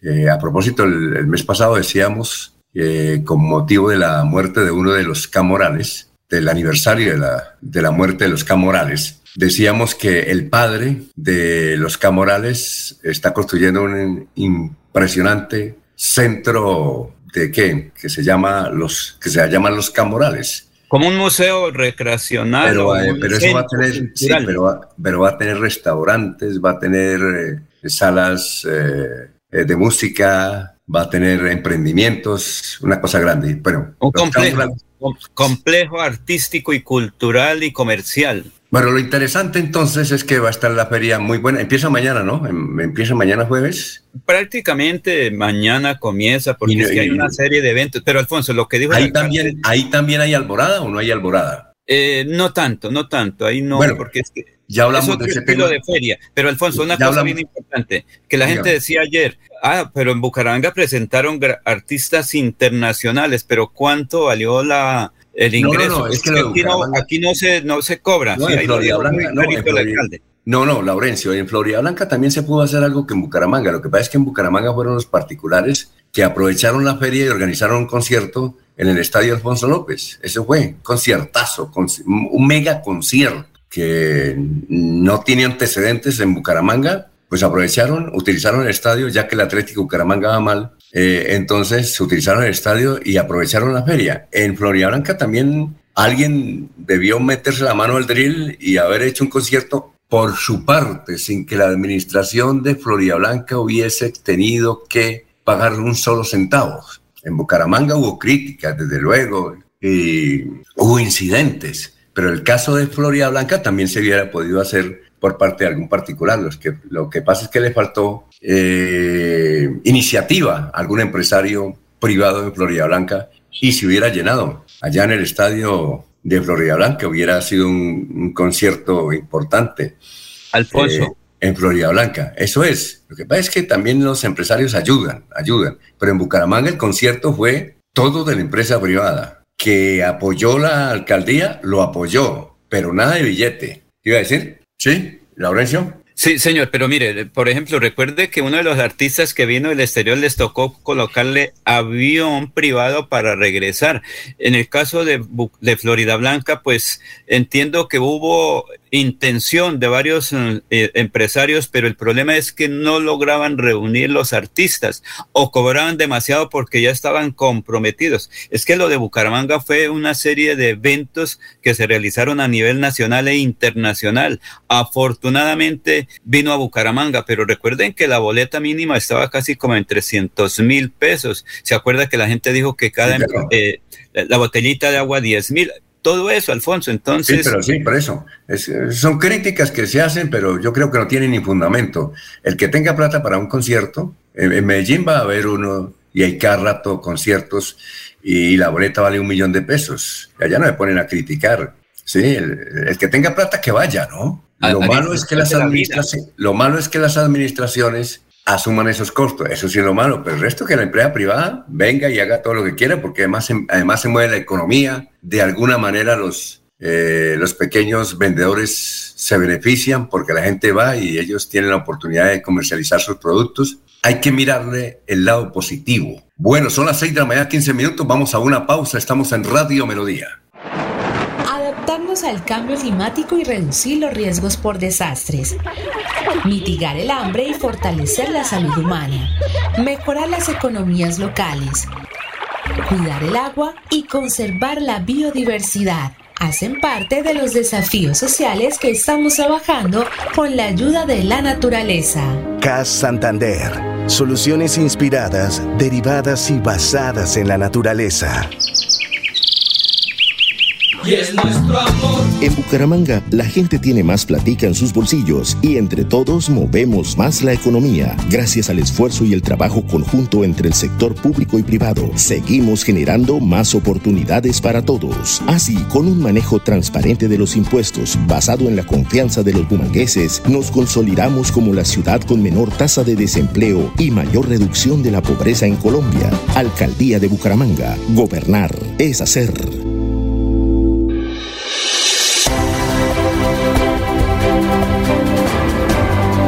Información y análisis. Es el estilo de Últimas Noticias por Radio Melodía 1080 AM.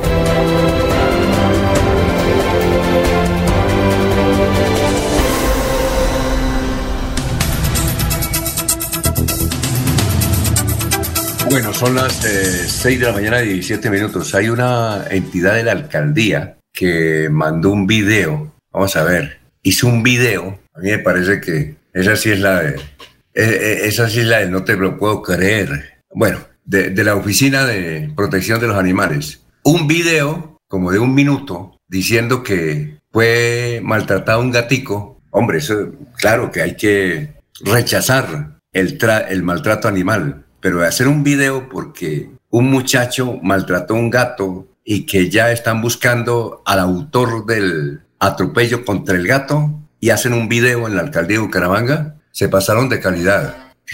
reiteramos, todos los animales merecen respeto. El asunto son las proporciones. Bueno, hablando de la alcaldía de la de qué, del Estado, en el Consejo de Bucaramanga, ayer se presentó una sesión sobre eh, un hecho que tiene que ver con la Biblia. Ayer hablábamos precisamente a Jaime Andrés Beltrán, lo entrevistamos primero en Radio Melodía y luego solo por hasta por la luna, lo entrevistaron en radio, en televisión y todo porque a alguien se le ocurrió, a uno de los concejales se le ocurrió difundir en las redes sociales que eh, se iban a ganar 700 mil pesos por sesión para hablar de la Biblia, que eso era un hecho ya puntual que se venía celebrando hace ya varios años, como evidentemente lo corroboró el doctor Jaime Andrés Beltrán. En todo caso, una controversia ahí. Eh, ayer los medios de comunicación pasaron parte de esa sesión. Hubo debate sobre la presencia de la Biblia o no en los actos legislativos del Consejo de la Ciudad de Bucaramanga. Hay que dar la controversia. Eh, los, eh, el doctor Jaime Andrés Beltrán y otros dirigentes cristianos que están en el Consejo pues protestan porque parece que algunos concejales quieren bloquear y enfrentarse a esa actividad religiosa en el Consejo de Bucaramanga. Por su parte, quienes son acusados de estar fomentando el desorden, como Carlos Parra y Danovis Lozano, ellas dicen que en ningún momento están contra Dios, que no son satánicos, sino que quieren que se respete, pero todos los credos religiosos, no solamente los cristianos, sino los musulmanes, eh, los evangélicos, eh, los de todas las religiones, aún de los ateos. Bueno, eh, en todas esas situaciones llamó la atención de los colombianos una intervención que hizo Chumi Castañeda, porque él va a proponer, él va a proponer que eh, en todas las sesiones, antes de empezar cualquier actividad, cualquier actividad en el Consejo de la Ciudad de Bucaramanga, se haga una oración, pero que esté establecido por el reglamento del Consejo, que haya una disposición oficial, porque de lo contrario la sesión sería calificada como ilegal. Aquí está el Chumi Castañeda en esa intervención ayer que le dio la vuelta al país. Dice la palabra de Dios, en donde hay dos o más en mi nombre, ahí estaré yo. Aquí está Dios, concejal Leonardo Mancilla. Porque estamos hablando de la palabra de Dios. Porque estamos honrando al Rey de Reyes, al Señor de Señores. Porque estamos validando, concejal Tito, el libro de libros. Y claro, cuando el concejal Mancilla a lo mejor dijo, salen corriendo, pues los únicos que salieron corriendo, lo digo con respeto, fueron dos concejales ¿Yo cómo puedo ocultar eso, concejal Parra? Es que a la gente hay que decirle la verdad. Y le digo una cosa, se lo digo como amigo, como compañero, como ciudadano y como bangués. Usted ha expresado que quiere ser alcalde de Bucaramanga. Yo debo decirle algo. Como lo dice allá, esa palabra que hoy se ubica en este recinto, ¿es posible gobernar? Es imposible. Es imposible gobernar rectamente al mundo sin Dios y sin la Biblia. Concejal Parra, sin Dios y sin la Biblia, nadie puede gobernar a Bucaramanga. Sin Dios y sin la Biblia, nadie puede gobernar esta ciudad. Eso está escrito en la palabra de Dios. Honorable concejal Marina, usted que regala Biblias, usted que regala nuevos testamentos como el que me regaló a mí, usted debe hacer respetar su posición religiosa. Pero hoy la veo en contra del día de la Biblia. Por eso cuando el concejal Javier Ayala expresaba que hay quienes hablan mucho de Dios, pero es todo lo contrario lo que hacen, me acordé de usted. Mire, presidente, cuántas cosas podríamos decir aquí, pero lo único que deben tener claro los ciudadanos es que yo no callo absolutamente nada. Yo no juego a la doble. Yo no juego como por ejemplo cuando hay concejales que dicen es que si no votan ese proyecto, yo a usted lo publico en las redes lo sabrán por la Real Danovis. ¿Quiere que le diga algo? Quien tiene lo que quiero decirles, presidente, para terminar es, busquen de Dios, busquen de Dios. Si ustedes quieren seguir la vida pública, busquen de Dios. Quien no tenga temor de Dios no puede estar aquí sentado. Así de claro, esa es mi convicción y la voy a defender. Quien no tenga temor de Dios no puede ser servidor público. Y se lo digo a la ciudad, no voten por gente que no tenga temor de Dios. No voten por gente que no cree en Dios. No voten por gente que se retira del escenario cuando se trae a Dios aquí. Hay que decirlo clarito. No podemos engañar a los ciudadanos. Dejemos ese doble discurso. Bueno, y también eh, propuso eh, el concejal eh, Chumi Castañeda que en el día de hoy o en el día de mañana, en la sesión del Consejo de Bucaramanga, va a colocar la proposición que todo acto que se inicie en el Consejo de Bucaramanga, toda actividad, primero una oración, una oración a Dios. Imagínense cuando haya esa, esa proposición, seguramente habrá otro debate y habrá otra esencia a nivel nacional como la, como la fue ayer por parte de, de, los concejales que hablaron de este asunto de la Biblia, que como lo dijo el doctor Jaime Andrés Beltrán, se viene cumpliendo hace 17 años. Y recordábamos con él en la entrevista que le hicimos ayer acá, que ahí en, el, eh, en la tarima de la Plaza Cívica eh, se colocaba todo un día una Biblia y la gente iba avanzando, iba el gobernador, iban los diputados, iban los concejales de algunos municipios, iban periodistas y leían un, uno, dos o tres versículos de la Biblia. Pero eso se terminó antes de la pandemia. Eh, le preguntamos que por qué no lo volvieron a hacer y él señala, y él señala que porque no hay plata, que el Consejo de Bucaramanga, que era que se utilizaba, daba recursos. El otro que promovía este acto era, eh, ¿cómo es que se llama? El concejal eh, que fue diputado, el doctor Carlos. ¿Carlos Barajas? No, Carlos Morales. A Carlos Alberto Morales Delgado. Carlos Alberto Morales, que se acuerda cuando él era diputado también promovía esto justamente y todos los de la del C4, ¿se acuerda? Que claro, claro, claro. Hasta Elmira, ¿se acuerda que Elmira también? Elmira, exactamente. Elmira, Elmira, muy bien. Bueno, eh, son las 6 de la mañana, 25 minutos. Estamos leyendo una excelente crónica del periódico El Frente Hoy. Dice, un ganadero y una exconvicta, así es la pareja que fue atacada a tiros tras salir del motel en Florida Blanca. Aparece el carro que era utilizado por la pareja, el carro que está manchado de sangre aún todavía eh, por parte de la acción de los sicarios. Y uno de los datos que revela don Camilo, Silve, eh, Camilo Silvera, que es el que hace la crónica, dicen que el muerto, de solo 32 años de edad, era un ganadero que pues sabía que lo iban a matar, que contrataba eh, taxis para que lo vigilaran. Es decir, él, a pesar de tener el dinero para irse en una camioneta y con escoltas, él varió la estrategia. Dijo, yo en vez de irme en carro particular, me voy en un taxi para despistar a los asesinos, a los que me quieren matar, y le pagaba diariamente a varios taxis para que lo vigilaran a él, le dieran información eh, de todos los actos que iban viendo, cosas raras en su trayectoria en sus actividades. Vea, a pesar de eso lo mataron y a pesar de eso lo mataron. Muchas curiosidades registra hoy esa, esa crónica del diario El Frente, que la pueden, pueden adquirir el periódico El Frente o entrar ahí al diario El Frente. Ahí está esa crónica de los hechos que han enlutado a la ciudad de Bucaramanga y a Florida Blanca.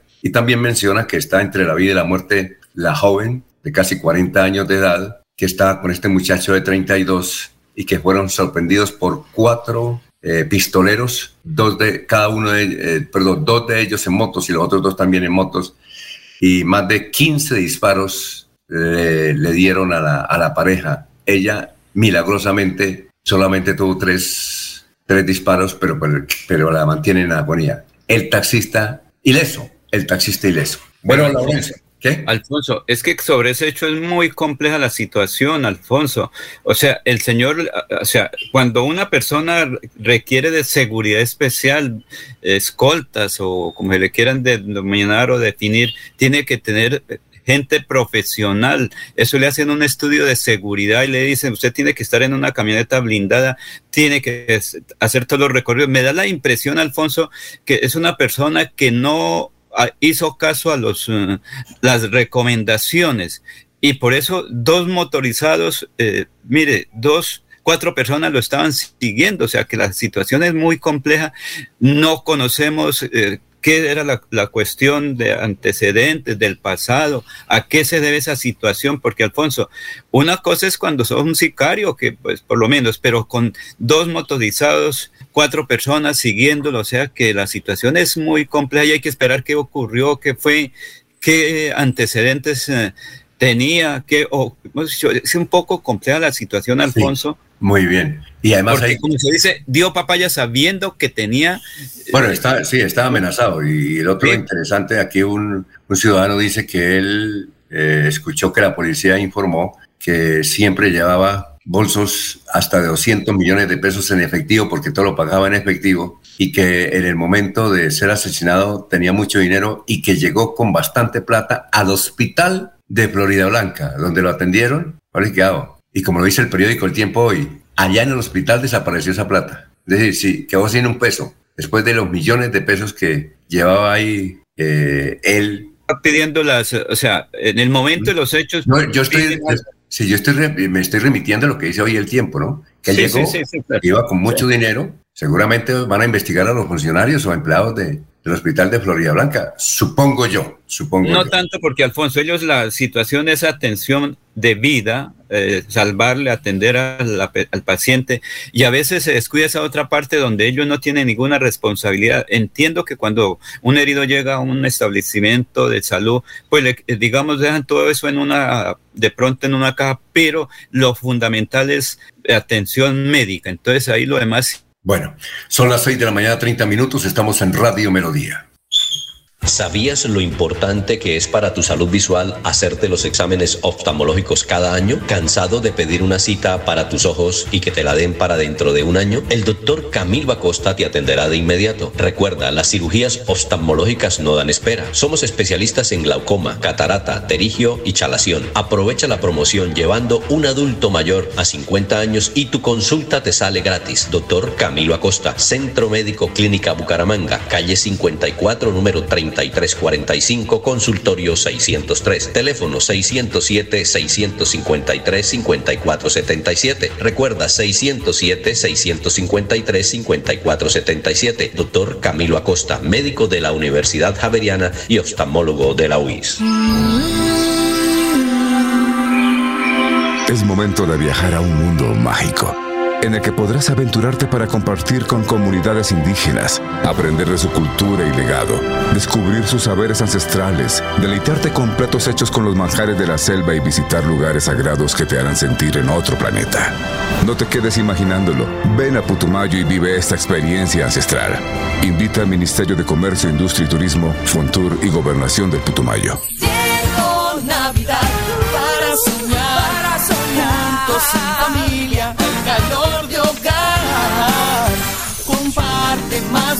y abrazos que te de verdad. Cada día más cerca por tu bienestar, para llegar más lejos y la meta alcanzar. Y vive el regalo de la Navidad. Con Cajazán. Vigilado Super la siguiente información es de interés público y de obligatorio cumplimiento contractual. La empresa de servicios públicos de Santander y el consorcio Consultoría Santander invita a la comunidad del municipio de Carcasí a la socialización del proyecto de consultoría para la elaboración de estudios y diseños para actualización y viabilización del plan maestro de alcantarillado del casco urbano del municipio, el cual se llevará a cabo el día 4 de noviembre del 2022 a las 8 de la mañana en la Casa de la Cultura del municipio. Esperamos contar con su asistencia y participación. Adaptarnos al cambio climático y reducir los riesgos por desastres. Mitigar el hambre y fortalecer la salud humana. Mejorar las economías locales. Cuidar el agua y conservar la biodiversidad hacen parte de los desafíos sociales que estamos trabajando con la ayuda de la naturaleza. CAS Santander Soluciones inspiradas, derivadas y basadas en la naturaleza. Todas las tiendas de Comultrasan Materiales están de aniversario y por tus compras de contado o a crédito podrás participar por uno de los 120 premios que tenemos para ti. Encuentra pisos, paredes, pinturas y muchos productos más de las mejores marcas y gana con Comultrasan. Vigilado Super Solidaria. Autoriza con juegos.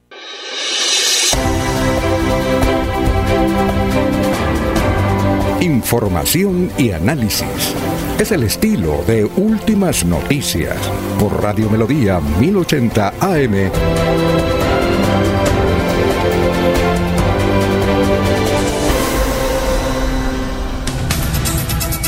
Muy bien, son las 6 de la mañana, 34 minutos, 6 y 34. Eh, Luis Armando Jaime Jaimes, eh, Maribel Cáceres, Carmen Elisa Balaguera nos están escuchando y viendo. Eh, Rosendo Ortiz Velázquez dice, así es un gato feo y enfermo, no me parece bien que minimicen la noticia. Les ruego no legalizar la violencia.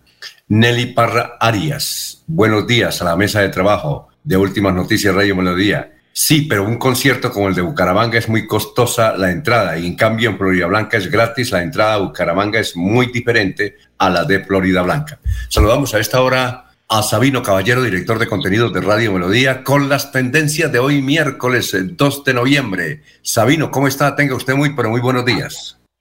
Muy buenos días, Alfonso, y a todas las personas que nos siguen a través de nuestras redes sociales y de nuestro sistema convencional 1080 AM de Melodía. Preguntábamos ayer qué significa para usted el 31 de octubre, la víspera de todos los santos, respondió el 10%, la fiesta de los niños 54%, un día normal 36%. Interesante pues la tendencia en el, en, el sentido de que se sigue valorando eh, eh, o dando el énfasis, el enfoque hacia la fiesta de los niños.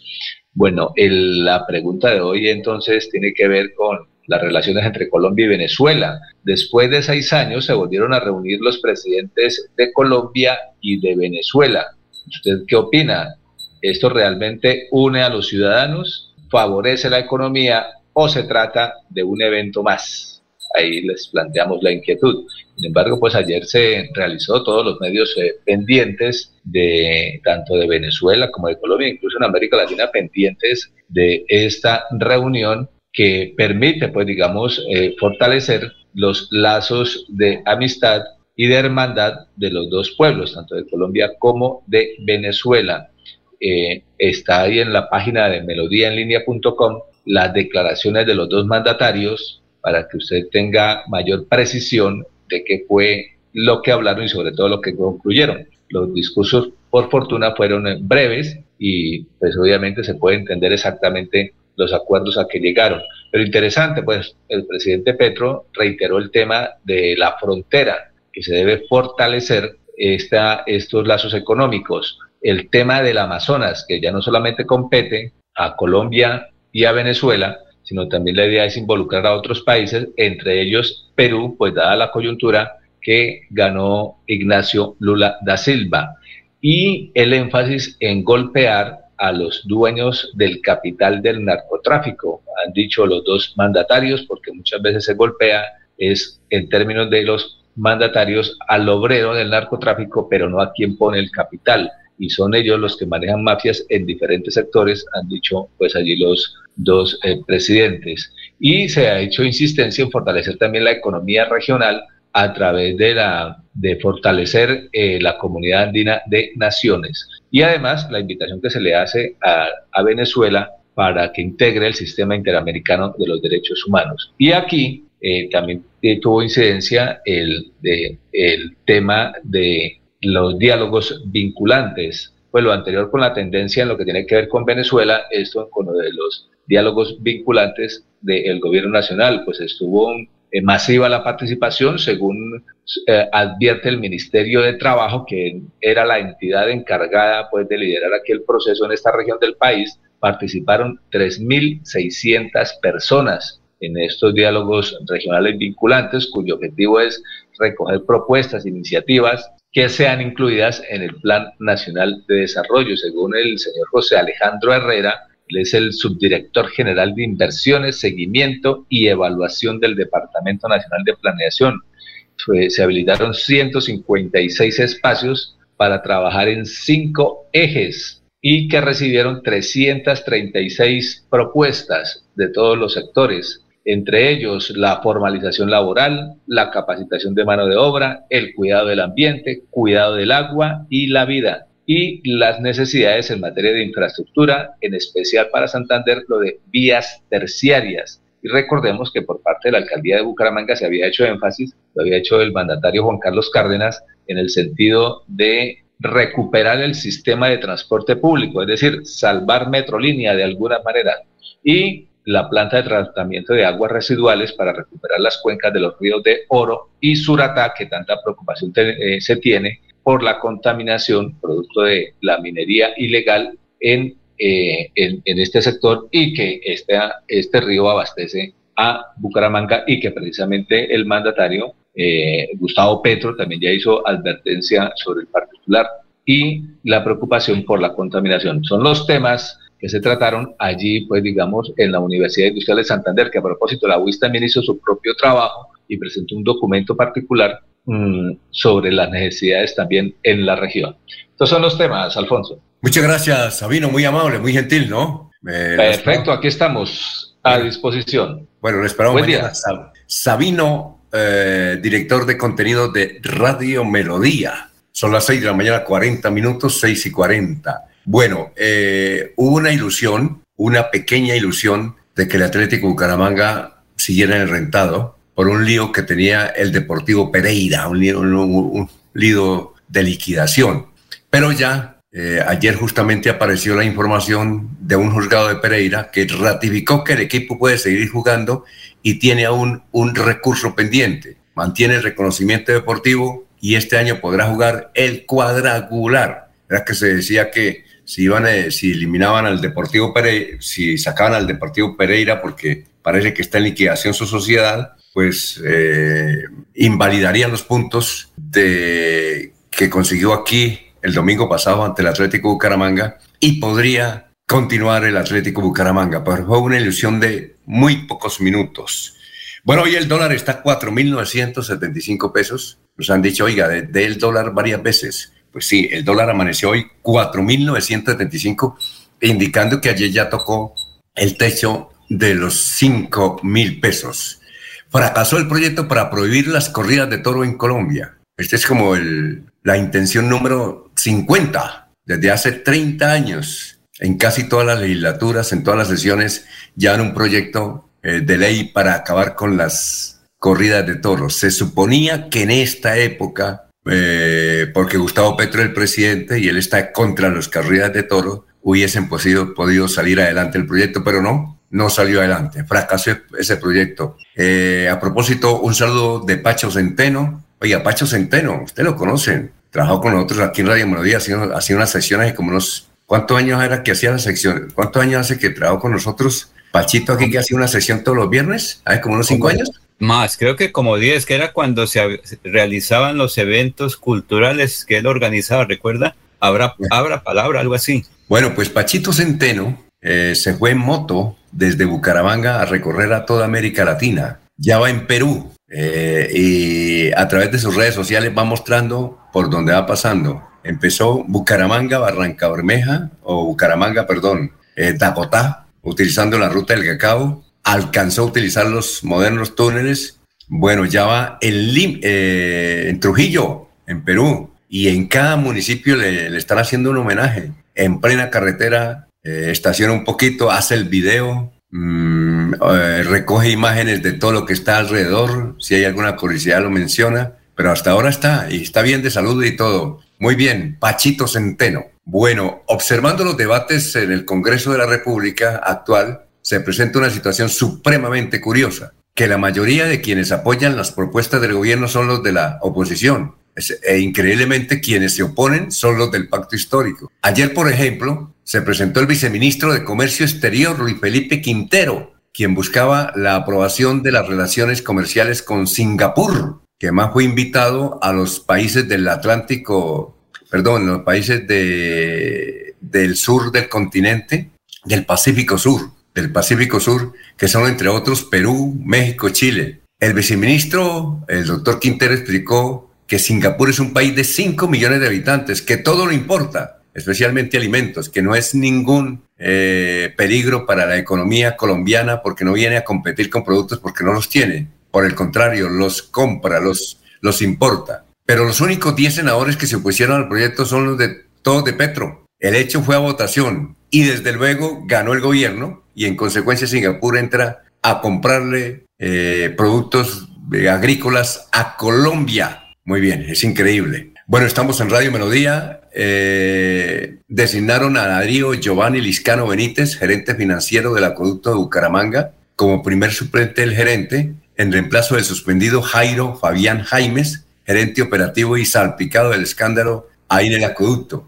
Como no hay titular, el actual gerente del acueducto, mientras nombra, dicen que van a nombrar hoy, que habrá una reunión virtual para nombrar nuevo gerente o gerenta del acueducto metropolitano de Bucaramanga. Es, eh, por ahora está encargado Darío Giovanni Liscano Benítez. Hay mucha expectativa por conocer, por conocer eh, eh, quién es el nuevo gerente o gerenta. Hay varios candidatos, Consuelo Ordóñez de Rincón, por ejemplo. No sé si usted tiene otro candidato, don Laurencio, que sepa que quiere ser gerente del acueducto metropolitano, ¿o no? Hay muchos que están ahí en el ahí pendientes, pero me dijo un amigo es que el 16% del porcentaje del acueducto es del orden nacional. Entonces la decisión pues no es tanto de Bogotá. Sí, podrían presentar hojitas de vida ahí quién puede llegar, pero la decisión es de digamos de la parte de mayor acciones en el acueducto de Bucaramanga, la alcaldía de Bucaramanga, que sobre todo que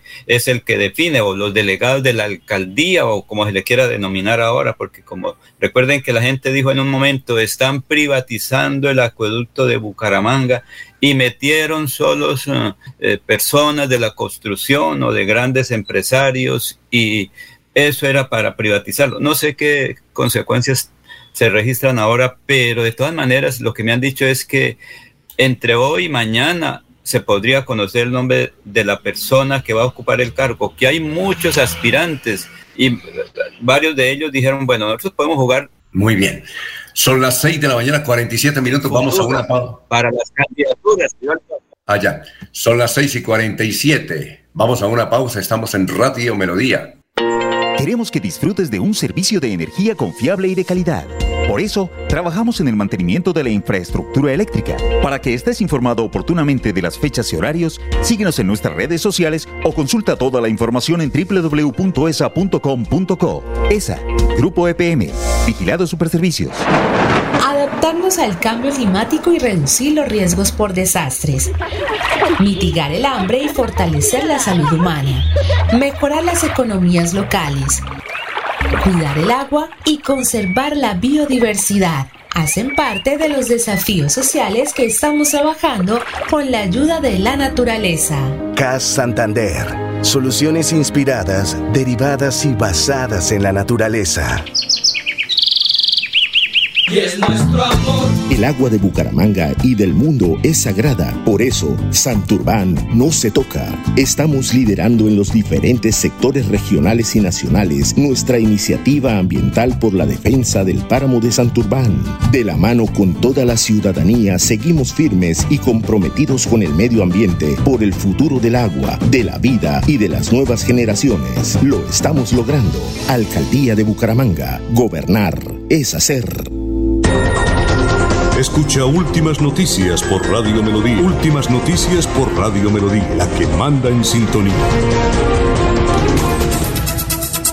Bueno, Laurencio, siga con sus invitados. Son las 6 de la mañana, 48 minutos. Muchos oyentes nos están escribiendo. Vamos a leer varios. Eh, Alcira Martínez nos escribe desde el barrio La Victoria. Juan, eh, Juan Casanova desde el barrio Provenza. Juanito Casanova. Juan es gran funcionario de la emisora de Radio Nacional, compañero de trabajo también. Francisco Espinel dice, poder de particulares, sino en el hecho de que se nombren particulares en la junta directiva. Seguramente está hablando de el acueducto metropolitano. Eh, dice, privatizar en la empresa significa que el porcentaje mayoritario de las acciones están en poder de los particulares. Claro que en el caso de Bucaramanga no está privatizado, solamente uno, hay uno que otro particular. En el caso de la cultura Bucaramanga, el 99.9.9999% es del Estado. Hay unos que otros particulares, pero es ínfimo. Don Laurencio, lo escuchamos. Alfonso, secretario de Hacienda Departamental Félix Ramírez Restrepo, es que él dice que quienes tengan alguna deuda pendiente con vehículos, con el Departamento de Cuentos durante último día del año hay descuentos, pero que tienen que acercarse y cumplir con estas obligaciones. Escuchemos qué dice el secretario de Hacienda Departamental y cuáles esas inquietudes, porque al fin y al cabo los recursos van para obras de Santander. Mi nombre es Feliz Eduardo Ramírez Restrepo, soy el secretario de Hacienda del departamento. Invito a los más de 173 mil contribuyentes de impuesto a vehículo que se encuentran atrasados que se beneficien con el 70% en sanciones e intereses en estos últimos dos meses del año. Los invito para que puedan con eso ayudar a construir en educación, saneamiento básico, salud, vías principalmente y así apoyar programas y proyectos establecidos en el Plan de Desarrollo Santander siempre contigo y para el mundo 2020-2023. Esta iniciativa va encaminada a que se ahorren gran parte de la deuda y así evitar sanciones tales como embargos y congelaciones a sus respectivas cuentas bancarias que van en perjuicio de ustedes mismos. Así que los invito a que aprovechen este gran descuento del 70% en ahorro en sanciones e intereses. Muy bien, son las 6 de la mañana, 51 minutos. Eh, ¿Usted conoce a Sonia Parada, don Laurencio? Sonia Parada, de 35 años de edad, que es actriz. Que, no, señor, no, tan, no, no, no. Bueno, Sonia Parada es una actriz, una actriz participó en una película que se llama Los de Abajo, que va a ser premiada hoy en Argentina, en el Festival de Cine de Mar de Plata, Argentina. Es un gran festival. Dicen que ella es santanderiana y que le ha ido muy bien y que aquí no escribió un oyente que la felicitemos porque va a recibir el, el galardón como a la mejor actriz de cine, pero latinoamericano. La película se llama Los de Abajo, no la hemos visto. Bueno, 6 y 52. Un saludo para los bomberos que nos acaban de comunicar, acaban de llegar del barrio Girardot. Allá una, un pequeño almacén de electrodomésticos eh, tuvo un incendio. Las llamas eh, destruyeron gran parte de su contenido desde esta madrugada. Al parecer, un cortocircuito. Si es un almacén de, de aparatos eléctricos, se supone que es un cortocircuito. Hubo recalentamiento de algo eh, estuvieron en peligro varias personas ahí en el barrio Girardot. Pero ya regresaron los cuerpos de bomberos de la ciudad de Bucaramanga y todo bien. Solamente mirar los destrozos e reiniciar la actividad, empezar a, a que arreglar todo para que se vuelva la actividad en una de las casas esquinadas del barrio Girardot, nos informa la ciudadanía. Igualmente, para hoy hay una gran expectativa y nos escribe Pierre con Pierre Onzaga, desde la ciudad de Bogotá, es este que está convocando hoy a todos los que puedan, los que se oponen a la reforma tributaria en la Plaza de Bolívar, para evitar que aprueben hoy la reforma tributaria. El, gobierno del presidente Petro tiene como límite hoy que aprueben la reforma tributaria. Va a ser muy difícil. Yo creo que eso es imposible. La reforma tributaria no se puede eh, eh, aprobar en una forma tan rápida porque queda consecuencias. Sin, embargo, Gustavo Petro, en lo que ha hablado con los ministros, en lo que ha hablado con la gente, con sus asesores, es que debe ser hoy. Inclusive él iba a, iba a, aplazar su viaje a Caracas, al almuerzo, con Petro para estarse aquí moviendo él directamente al Congreso de la República para que puedan aprobar hoy la reforma tributaria. Es difícil. Ayer me puse a ver una sesión del Congreso de la República, don Laurencio. Oye, los santanderianos, el único que habla de los santanderianos Voy a decir quién es el único que habla. Ni siquiera JP Hernández. El único que habla es Fabián. Fabián pero si propone algo bueno, Alfonso, porque es que hablar por hablar. No, pero es que yo he visto, me, pongo a ver sesiones y sesiones del Congreso de la República y el único que habla es Fabián Díaz. Es el único. Y algo de vez en cuando, por ahí, una pequeña intervención Miguel Ángel Pinto. Pero el resto, usted ve ahí a los parlamentarios sentados, no, no, no, no tienen protagonismo. Eh, bueno, Gloria Flores es santanderiana, pero ella ha radicado, residido siempre en la ciudad de Bogotá. Pero el resto, yo, uno necesita ver a los, a los de uno allá, santanderianos. Así uno no está de acuerdo con lo que dicen, pero que, que lleven la palabra. Pero mire, los, los santanderianos que más se destacan es Fabián Díaz, Sandra Ramírez, que presentó un proyecto ayer, un proyecto que se lo estaban bloqueando, pero yo creo que lo van a, se lo van a aprobar. Y es lograr, yo no sé por qué tienen que presentar un proyecto para eso, lograr que el Invías atienda todas las eh, vías terciarias, que son muchísimas. Tiene razón la doctora Sandra, la ESFAR, al indicar que esas vías terciarias nunca tienen solución, que los puentes se caen cada rato y que los campesinos son los mismos que arreglan las carreteras y que el Estado siempre mirando para el cielo. Pero Alfonso, es que para eso requiere los municipios usar los impuestos para poder hacer obras. Si el Estado dice, sí, podemos hacer eso, pero esa iniciativa del gobierno de destinar recursos, si no hay para obras grandes en este momento, si estamos peleando porque la vía Barbosa-Bucaramanga se le amplíe, que se le atienda la vía Curos-Mala, que, que se atienda la vía transversal del Carare, que se concluyan los trabajos hacia, eh, hacia Sotonorte, a Barranca Bermeja. ¿Cómo será que se le cargue otras obligaciones al Estado colombiano, las vías terciarias, que son las locales, que son de los municipios, que es la apertura de la comunidad que hizo esa vía? Por ahí irán a hacer uno que otro contratico con las juntas de acción comunal, pero eso es para atender cosas mínimas, tapar ahí los huecos, porque es que, Alfonso, las red viales de los municipios con tres aguaceros quedan dañadas, porque son digamos, en piedra y barro, y la lluvia ocasiona terribles daños en la infraestructura que son de grandes obras. ¿Cómo será en esas vías? Entonces, yo lo veo muy difícil porque es iniciativa de gasto nacional. Muy bien, son las 6 y 57. Un saludo para un Gerardo Castro. Gerardo Castro, periodista muy bien informado de Florida Blanca. Me manda la lista de los posibles candidatos fuertes a la alcaldía de Florida Blanca empezando por Jairo Alfonso Mantilla Serrano. Claro que el doctor Jairo dijo que no, que él no va a ser candidato que le han propuesto y que le gustaría, pero no va a ser candidato. El otro es el concejal José Fernando Sánchez, que ya se retiró, fue de cambio radical, y ese yo creo que sí va a ser candidato. Juan Carlos Ayala el otro, que ya fue candidato a la alcaldía de Florida. Julián Duarte, es abogado florideño. Milton Villamizar, diputado, el hermano de Alirio. Rafael Marín, eh, es concejal y ex asesor. Sergio Flechas, dice, no ha, no ha firmado ni un negocio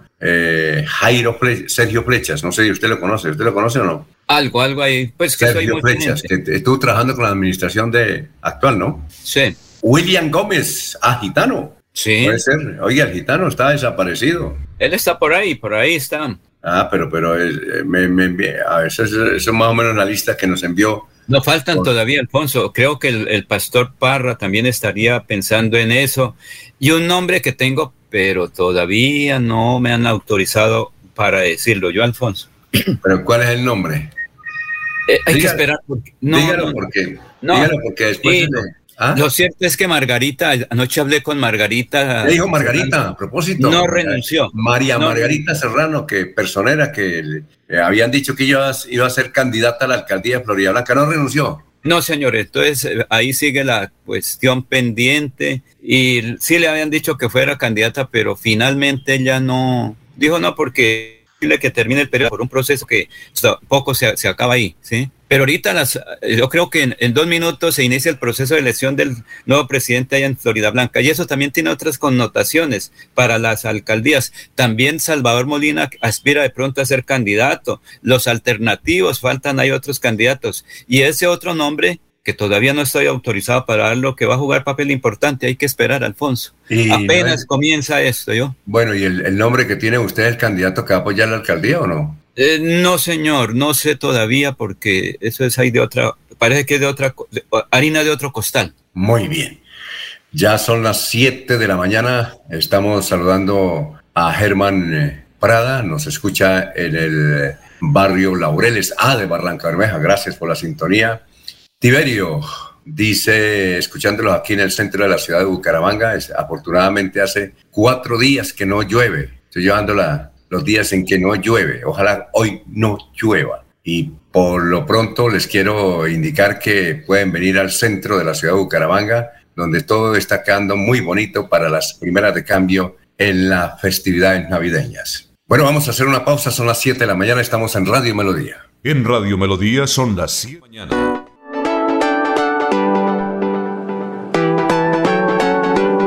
Melodía, Melodía, Radio Sin Fronteras. Escúchenos en cualquier lugar del mundo. Melodíaenlínea.com es nuestra página web. Melodíaenlínea.com. Señal para todo el mundo. Señal para todo el mundo. Radio sin límites. Radio sin fronteras. Radio Melodía, la que manda en sintonía. Nuevamente estará en Bucaramanga atendiendo a sus pacientes el médico especializado en medicina alternativa y complementaria, el doctor Ricardo González Parra, el sábado 5 y domingo 6 de noviembre. Si está enfermo, es hora de agendar su cita médica sin costo. Tratamientos con medicamentos biológicos completamente naturales, sin químicos. Recuerde, el sábado 5 y domingo 6 de noviembre los atenderá el médico, el doctor Ricardo González Parra. Agende su cita médica sin costo llamando a la línea celular 3 313-392-2623. 313-392-2623. Estas son las últimas noticias de Colombia y el mundo en Radio Melodía, la que manda en sintonía. Bienvenidos, soy Florentino Mesa y esta es la vuelta al mundo en 120 segundos. Japón convocó a su Consejo de Seguridad Nacional después de que Corea del Norte lanzara varios misiles, uno de los cuales cayó por primera vez en aguas territoriales del sur, aumentando la tensión en la zona. Al menos uno cayó cerca de la frontera marítima con Corea del Sur, que respondió rápidamente con lanzamientos de pruebas de misiles. Reportes de inteligencia occidentales aseguran que Irán planea proporcionar a Rusia misiles balísticos tierra-tierra, así como más drones de ataque para que las tropas del presidente Vladimir Putin los usen en la guerra con Ucrania. La Corte Suprema de Estados Unidos suspendió temporalmente la entrega de las declaraciones de impuestos de Donald Trump a una comisión del Congreso con el fin de evaluar los temas legales concernientes de la apelación urgente presentada por el expresidente el pasado lunes. Canadá aumentará considerablemente el número de inmigrantes que ingresan en el país con un objetivo de recibir a 500.000 personas cada año para el 2025, con el fin de atender una escasez crítica de mano de obra, según un plan que anunció el ministro de Inmigración, Sean Fraser. Varios países latinoamericanos buscan establecer junto con Estados Unidos una serie de rutas formales que permitan a los migrantes desplazarse de manera segura sin poner en riesgo sus vidas, pero a la vez combatir el tráfico ilícito de migrantes y la trata de personas. La tormenta tropical Lisa ganaba fuerza mientras se acercaba a la isla hondureña de Roatán, a punto de convertirse en huracán. El gobierno de México llamó a la población de los estados del este y del sur del país a tomar precauciones. En alerta se encuentran las costas de Honduras, Guatemala y El Salvador. El presidente brasileño Jair Bolsonaro se abstuvo de reconocer la elección de su rival izquierdista Luis Ignacio Lula da Silva y en lugar usó sus primeras declaraciones públicas desde la derrota de hace dos días para alentar protestas de sus simpatizantes siempre que sean pacíficas. Al menos 13 atentados perpetrados por bandas de narcos dejaron cinco policías muertos y otros dos heridos en Ecuador lo que derivó en la declaratoria del estado de excepción para las dos provincias más golpeadas por el crimen vinculado al tráfico de drogas. En Melodía valoramos su participación. 316 550 5022 es el WhatsApp de Melodía para que entremos en contacto. Envíenos videos o fotografías de las noticias de su comunidad y las publicaremos en nuestros medios digitales. 316-550-5022. El WhatsApp de Melodía para destacar su voz. Melodía, la que manda en sintonía. Estamos presentando Últimas Noticias en Melodía 1080 AM. Son las 7 eh, de la mañana, 5 minutos. Investigan si mujer herida en sicariato del hecho que estamos eh, mencionando, que se cumplió hace 24 horas en la carretera antigua, luego de un motel en Florida Blanca, si esa mujer que aún está herida en el sicariato habría sido la cómplice. Claro que es difícil establecer eso. A John Jairo Contreras, eh, que es el asesino, eh, perdón, que es el asesinado, lo habrían precisamente matado en una aparente retaliación entre las bandas de microtráfico, los del sur, y los chitos, por la apropiación de una cantidad considerable de droga. Investiga si Luz Andrea Villabona, que está herida, alguien la ratona, estaría involucrada. John Jairo Contreras Calderón habría viajado el pasado 5 de octubre desde México hasta Bucaramanga el hombre de 32 años tenía todo un esquema de seguridad personal, usaba, como lo hemos mencionado, chaleco antibalas y portaba una pistola. Al parecer está, estaba inmerso en líos por temas de microtráfico y lo tenían sentenciado. Por eso se protegida, como lo mencionamos eh, eh, hace unos momentos. Sin embargo, el chaleco y el arma no lo pudieron salvar de la arremetida violenta que perpetraron cuatro sicarios contra él. Iban en dos motos lo interceptaron cuando salía de un motel en compañía de Luz Andrea Villabona Ortiz, de 34 años, conocida como alias la ratona que se debate entre la vida y la muerte. De acuerdo con las versiones entregadas a las autoridades, eh, ayer en horas de, de, la madrugada, John Jairo y Luz Andrea pues contactaron a uno de tantos taxistas para que los transportara a un motel ubicado en la vía antigua de Bucaramanga. Luego de dos horas volvieron a llamar al mismo conductor para que los recogiera. Eran alrededor de las 4 de la mañana cuando iban por la carrera 33 con calle 97 en el sector de La Pedregosa. Los gatilleros iban en dos motos siguiéndolos. Se ubicaron al lado y lado del vehículo y descargaron todos sus proveedores, uno a uno, en seguidilla. Los tiros atravesaron los vidrios de las ventanas de los pasajeros y el panorámico trasero. A John Jairo lo hirieron de muerte. Nueve bales le perforaron la cabeza y el rostro. A la ratona la impactaron tres casquillos de bala en su abdomen. Cuando cesó la balacera y se escuchó el chirrido de las motos acelerando, el conductor del taxi, que resultó ileso, aceleró para llevar a los baleados al hospital de Florida Blanca. John Jairo ya iba muerto, pero Luz Andrea alcanzó a ser ingresada y recibir atención médica. Su pronóstico es reservado.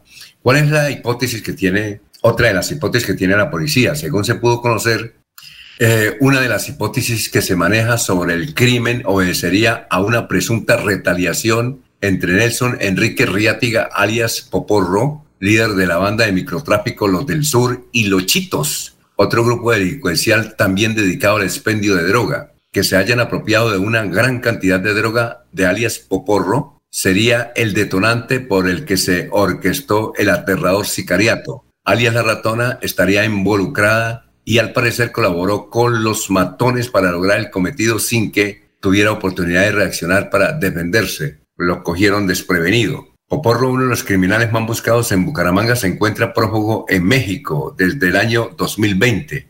Las autoridades investigan los nexos que tendría con John Jairo Contreras y Colochitos, por su parte, Luz Andrea, alias La Ratona, se conoció que fue capturada el 14 de noviembre del 2019 por el delito de tráfico de, estupefacientes. Las autoridades confirmaron que era miembro de la estructura criminal de los de la Loma. Alias La Ratona lideraba el control de la, unas ollas de droga del barrio La Cumbre, Florida Blanca. En ese entonces fue capturada por su fue capturada con su pareja sentimental de la época.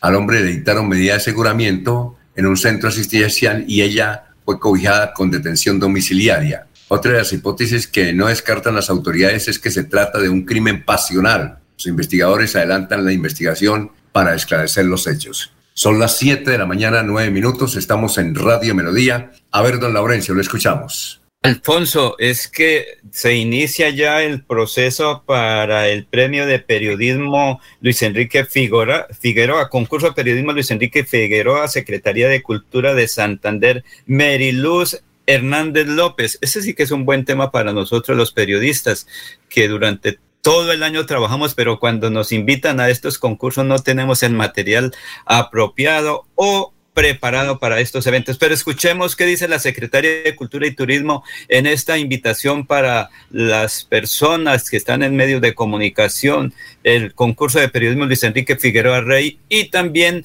ese otro evento que es seleccionar el mejor periodista ya por sus años de trabajo. Hoy iniciamos en el gobierno de Mauricio Aguilar Hurtado las inscripciones para nuestros comunicadores sociales y periodistas en el gran proyecto Luis Enrique Figueroa Rey. Vamos hasta el 9 de noviembre con las inscripciones abiertas. Esperamos que se inscriban. Estamos en las 17 categorías que podrán participar.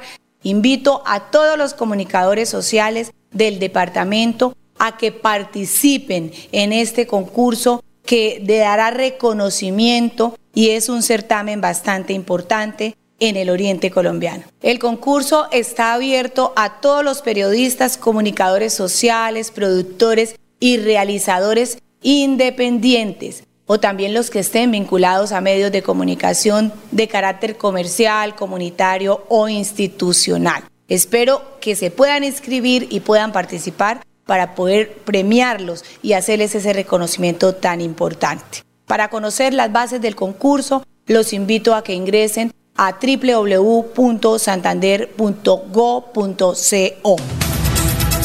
Oiga, Laurencio, Mm, ¿Usted conoce a Mariluz Hernández, la, la que habló ahí o no? Sí, sí, señor, sí, Me- claro. Me, me da la impresión que ella es hija de un empresario del transporte, don Luis Hernández. Sí, señor, de Florida Blanca. Y Ah, de un hermano. gran hombre también. Ella es Oiga, una- a don. Luis Hernández lo conocemos. Un saludo para Luis. Hernández que nos escucha todos los días. Él- Usted sabe que don Luis Hernández es el que creó la Oriental de Transporte. Sí, señor. Él es el que creó un complejo de transporte ahí con una estación de servicios ahí por el, Otrander. eh, por el sector del Carmen, ¿no? Por el sector del Carmen de, de Florida Blanca. Es- Entonces ella es, hija de don Luis, es hermana de uno que fue concejal de Florida, ¿cierto? Sí, de, de Luis, ¿se acuerda? No, no, no, no. Eh, hija, hija, es decir, hermana de uno que fue concejal de Sí, Florida. sí, por eso. Creo que es eh, Luis el No, Junior. no, no, no, no, él no se llama, él no, él no se llama Luis, él tiene otro nombre, él tiene otro nombre. Pues debe tener Luis, pero él, él se conoce por otro nombre. ¿Recuerda Sí, usted que eh, fue muy, muy activo cuando fue concejal de Florida Blanca hace unos, ¿qué? unos 15 o 20 años, ¿no? Es, es abogado, pero el problema fue que por la empresa de transportes, ¿cierto? ¿Se acuerda? Que por la empresa de transportes se iniciaba, si no estoy mal, Metrolínea, entonces que porque él estaba, habló algo de un proyecto y por eso fue la, la situación. Eh, entiendo que para la época fue por eh, conflicto de intereses, ¿sí? Bueno, ¿qué hay de la vida de él? Es que a ver si alguien, algún oyente nos... nos Él tiene su oficina de abogado, creo que ahora está dedicado también a varias empresas. Yo he hablado con él varias veces por ahí, me dice, en política yo no puedo opinar, me, me alejé a raíz de la situación que se me registró. Un dato adicional a, a propósito de transporte, Alfonso, es que alguien que nos escucha todos los días, Jairo Correa Guevara, nos llama y dice que hay un fenomenal trancón en la vía eh, Piedecuesta Bucaramanga que comienza casi que ahí en la Puerta del Sol y termina en Florida, en Piedecuesta, que es terrible lo que está ocurriendo hoy porque no se sabe cómo. No hay movilidad, pero prácticamente desde Piedecuesta hasta ese trancón, la gente que viene del sur de Santander, que viene de Los Santos, los que logran pasar de García Rovira, pues están ahí trancados, Alfonso, en ese fenomenal eh, inmovilidad que se registra en la autopista Florida, eh, Piedecuesta, Florida Blanca, Bucaramanga. Estamos saludando a Edgar Millares, que nos está escuchando a esta hora, el gran Edgar Millares. Gracias por la sintonía, muy amable. Y también estamos saludando a Yolima Lindarte, la conoce, ¿no? Yolimi- Yolima, la esposa de Edgar Sánchez. Saludo para, para Yolima, que está de cumpleaños. Del tigre. ¿Ah? Del, del tigre.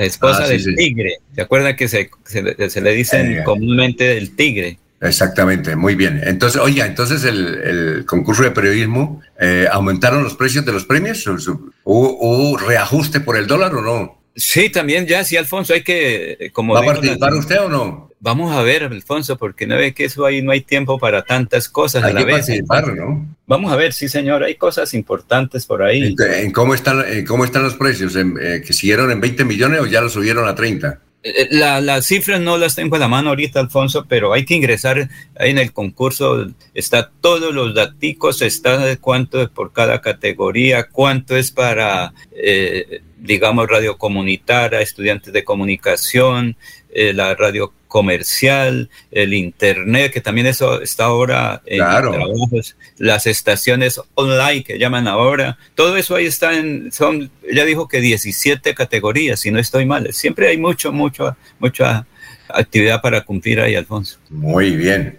Son Oiga. Alfonso, Sí, cuénteme. es que me dieron un dato muy interesante, que más de una horita está haciendo fila, se va a volver buena persona, ¿oyó? ¿Por qué? ¿Fila para qué? Haciendo fila para que les den el aval en, una, eh, eh, en menos de un año, porque no renunciaron a sus partidos para pasarse a otros y ahorita ellos estaban muy contentos porque la reforma política los iba a, beneficiar, que se Pero de alguna manera, de alguna manera, según, eh, de alguna manera ellos van a esperar a ver si hay reforma y si hay reforma se les arregla el chico. No, porque Alfonso, ya está el calendario electoral, ya están las condiciones, cómo está el proceso para el próximo año, ya se dio a conocer el calendario electoral. O sea, quien está habilitado ya está listo, quien re- eh, no renunció ya no va a aspirar, quien no renunció un año antes de iniciarse tal proceso para cambiarse al partido, ¿sí? Mire que varias personas renunciaron a las eh, credenciales de concejales, ¿sí? En Bucaramanga, en Florida Blanca y en varios municipios, todo para estar habilitados.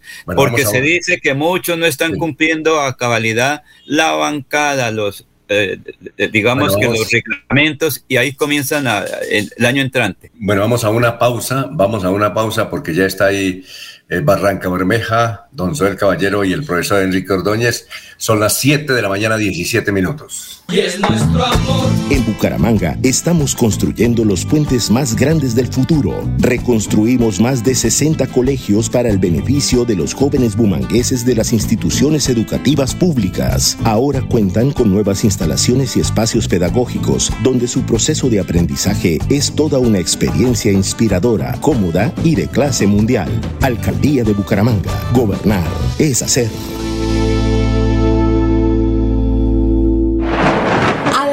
al cambio climático y reducir los riesgos por desastres, mitigar el hambre y fortalecer la salud humana, mejorar las economías locales, cuidar el agua y conservar la biodiversidad hacen parte de los desafíos sociales que estamos trabajando con la ayuda de la naturaleza. CAS Santander. Soluciones inspiradas, derivadas y basadas en la naturaleza. Hay más noticias.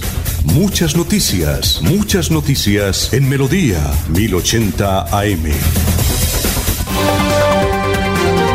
Soel Caballero está en Últimas Noticias de Radio Melodía 1080 AM.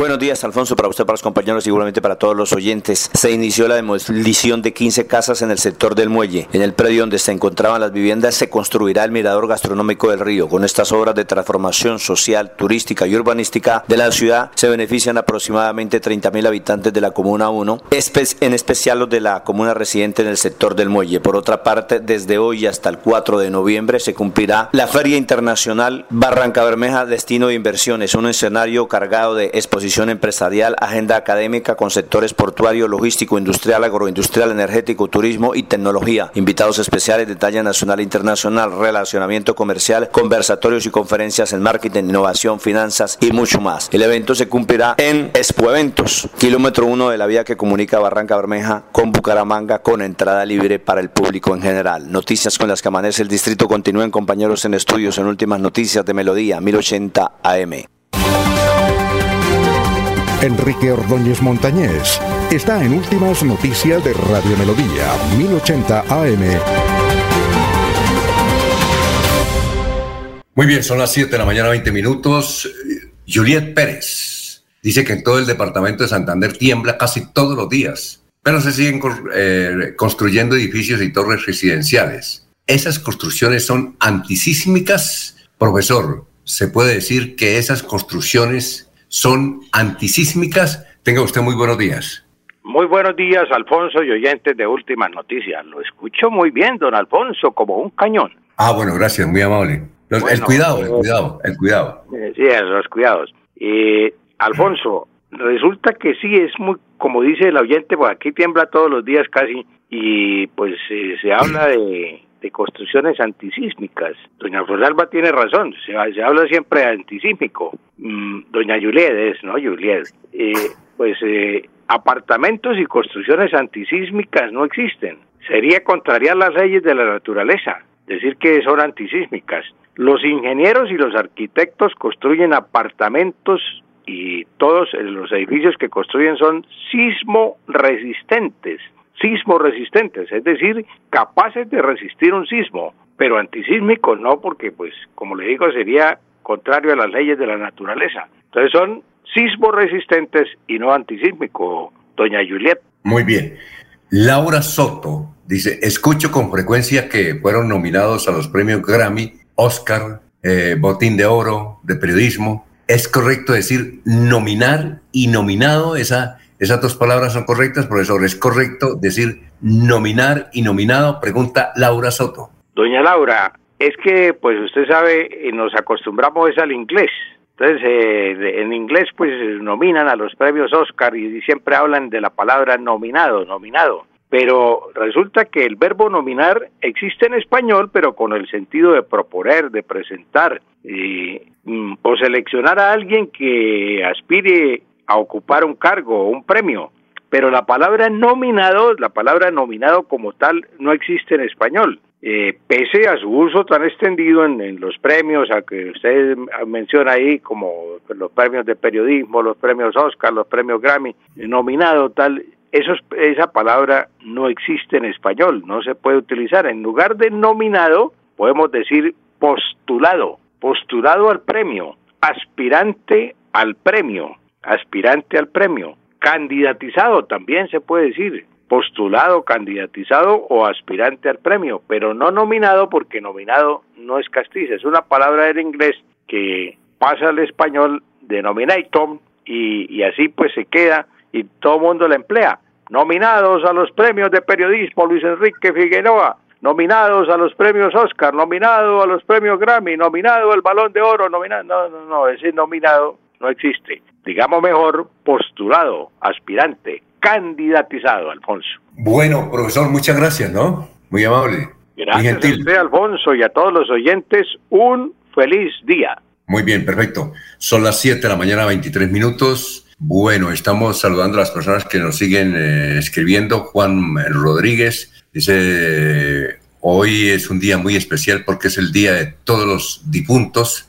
Hay que ir a los cementerios a visitar a quienes fueron un día nuestros compañeros. Igualmente, a ver, eh, nos dice Rodrigo, dice aquí en la vereda de la Aragua, don Laurencio, ¿dónde queda la Aragua? Aquí en la vereda de la Aragua, creo que esto es en Santa Elena de Lopón, ¿La Aragua dónde queda, don Laurencio? La Aragua. Eso queda ahí entre Santa Elena y Lopón, es un corregimiento de Santa Elena, Santa Rita, ah, de la Aragua, dice que es la Juan Bosco de la Verde. Ah, bueno, dice que aquí en la Aragua eh, no ha habido nunca una ayuda oficial, estamos totalmente inundados, hemos perdido los cultivos y las pobres vaquitas no saben para dónde ir porque cada rato los aguaceros nos dejan en eh, la soledad. Bueno, ¿de dónde nos escribirá? ¿De la Aragua? Ah, bueno.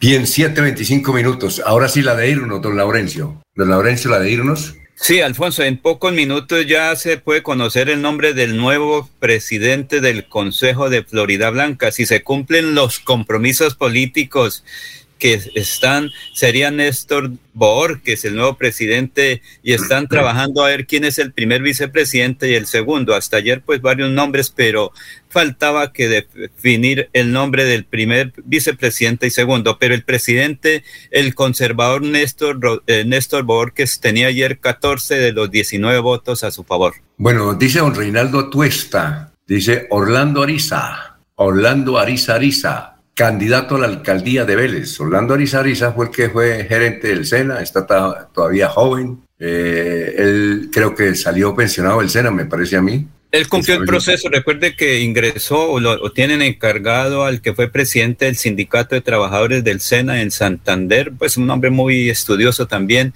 Reinaldo unos, 20 días. Sí, Reinaldo Atuesta lo, lo acompaña y lo va a apoyar a la alcaldía de Vélez a Orlando Ariza Ariza. Fue buen gerente, ¿no? Sí, él, es de Bolívar, sobre todo es de Bolívar, ¿yo? Pero va a ser candidato a la alcaldía de Vélez. Sí, pero es que de todas maneras mucha gente viven en Vélez, han cumplido su proceso. Él, él, lleva creo que como 20 años viviendo ahí en Vélez porque él se inició con el SENA, comenzó en un cargo eh, de abajo y llegó a ser el director regional. Pero también es posible, Alfonso, es posible que eh, varios nombres, Wilson Hernández está también jugando ahí para la alcaldía de Vélez, es el de los ah, de los comuneros, pero hay que esperar.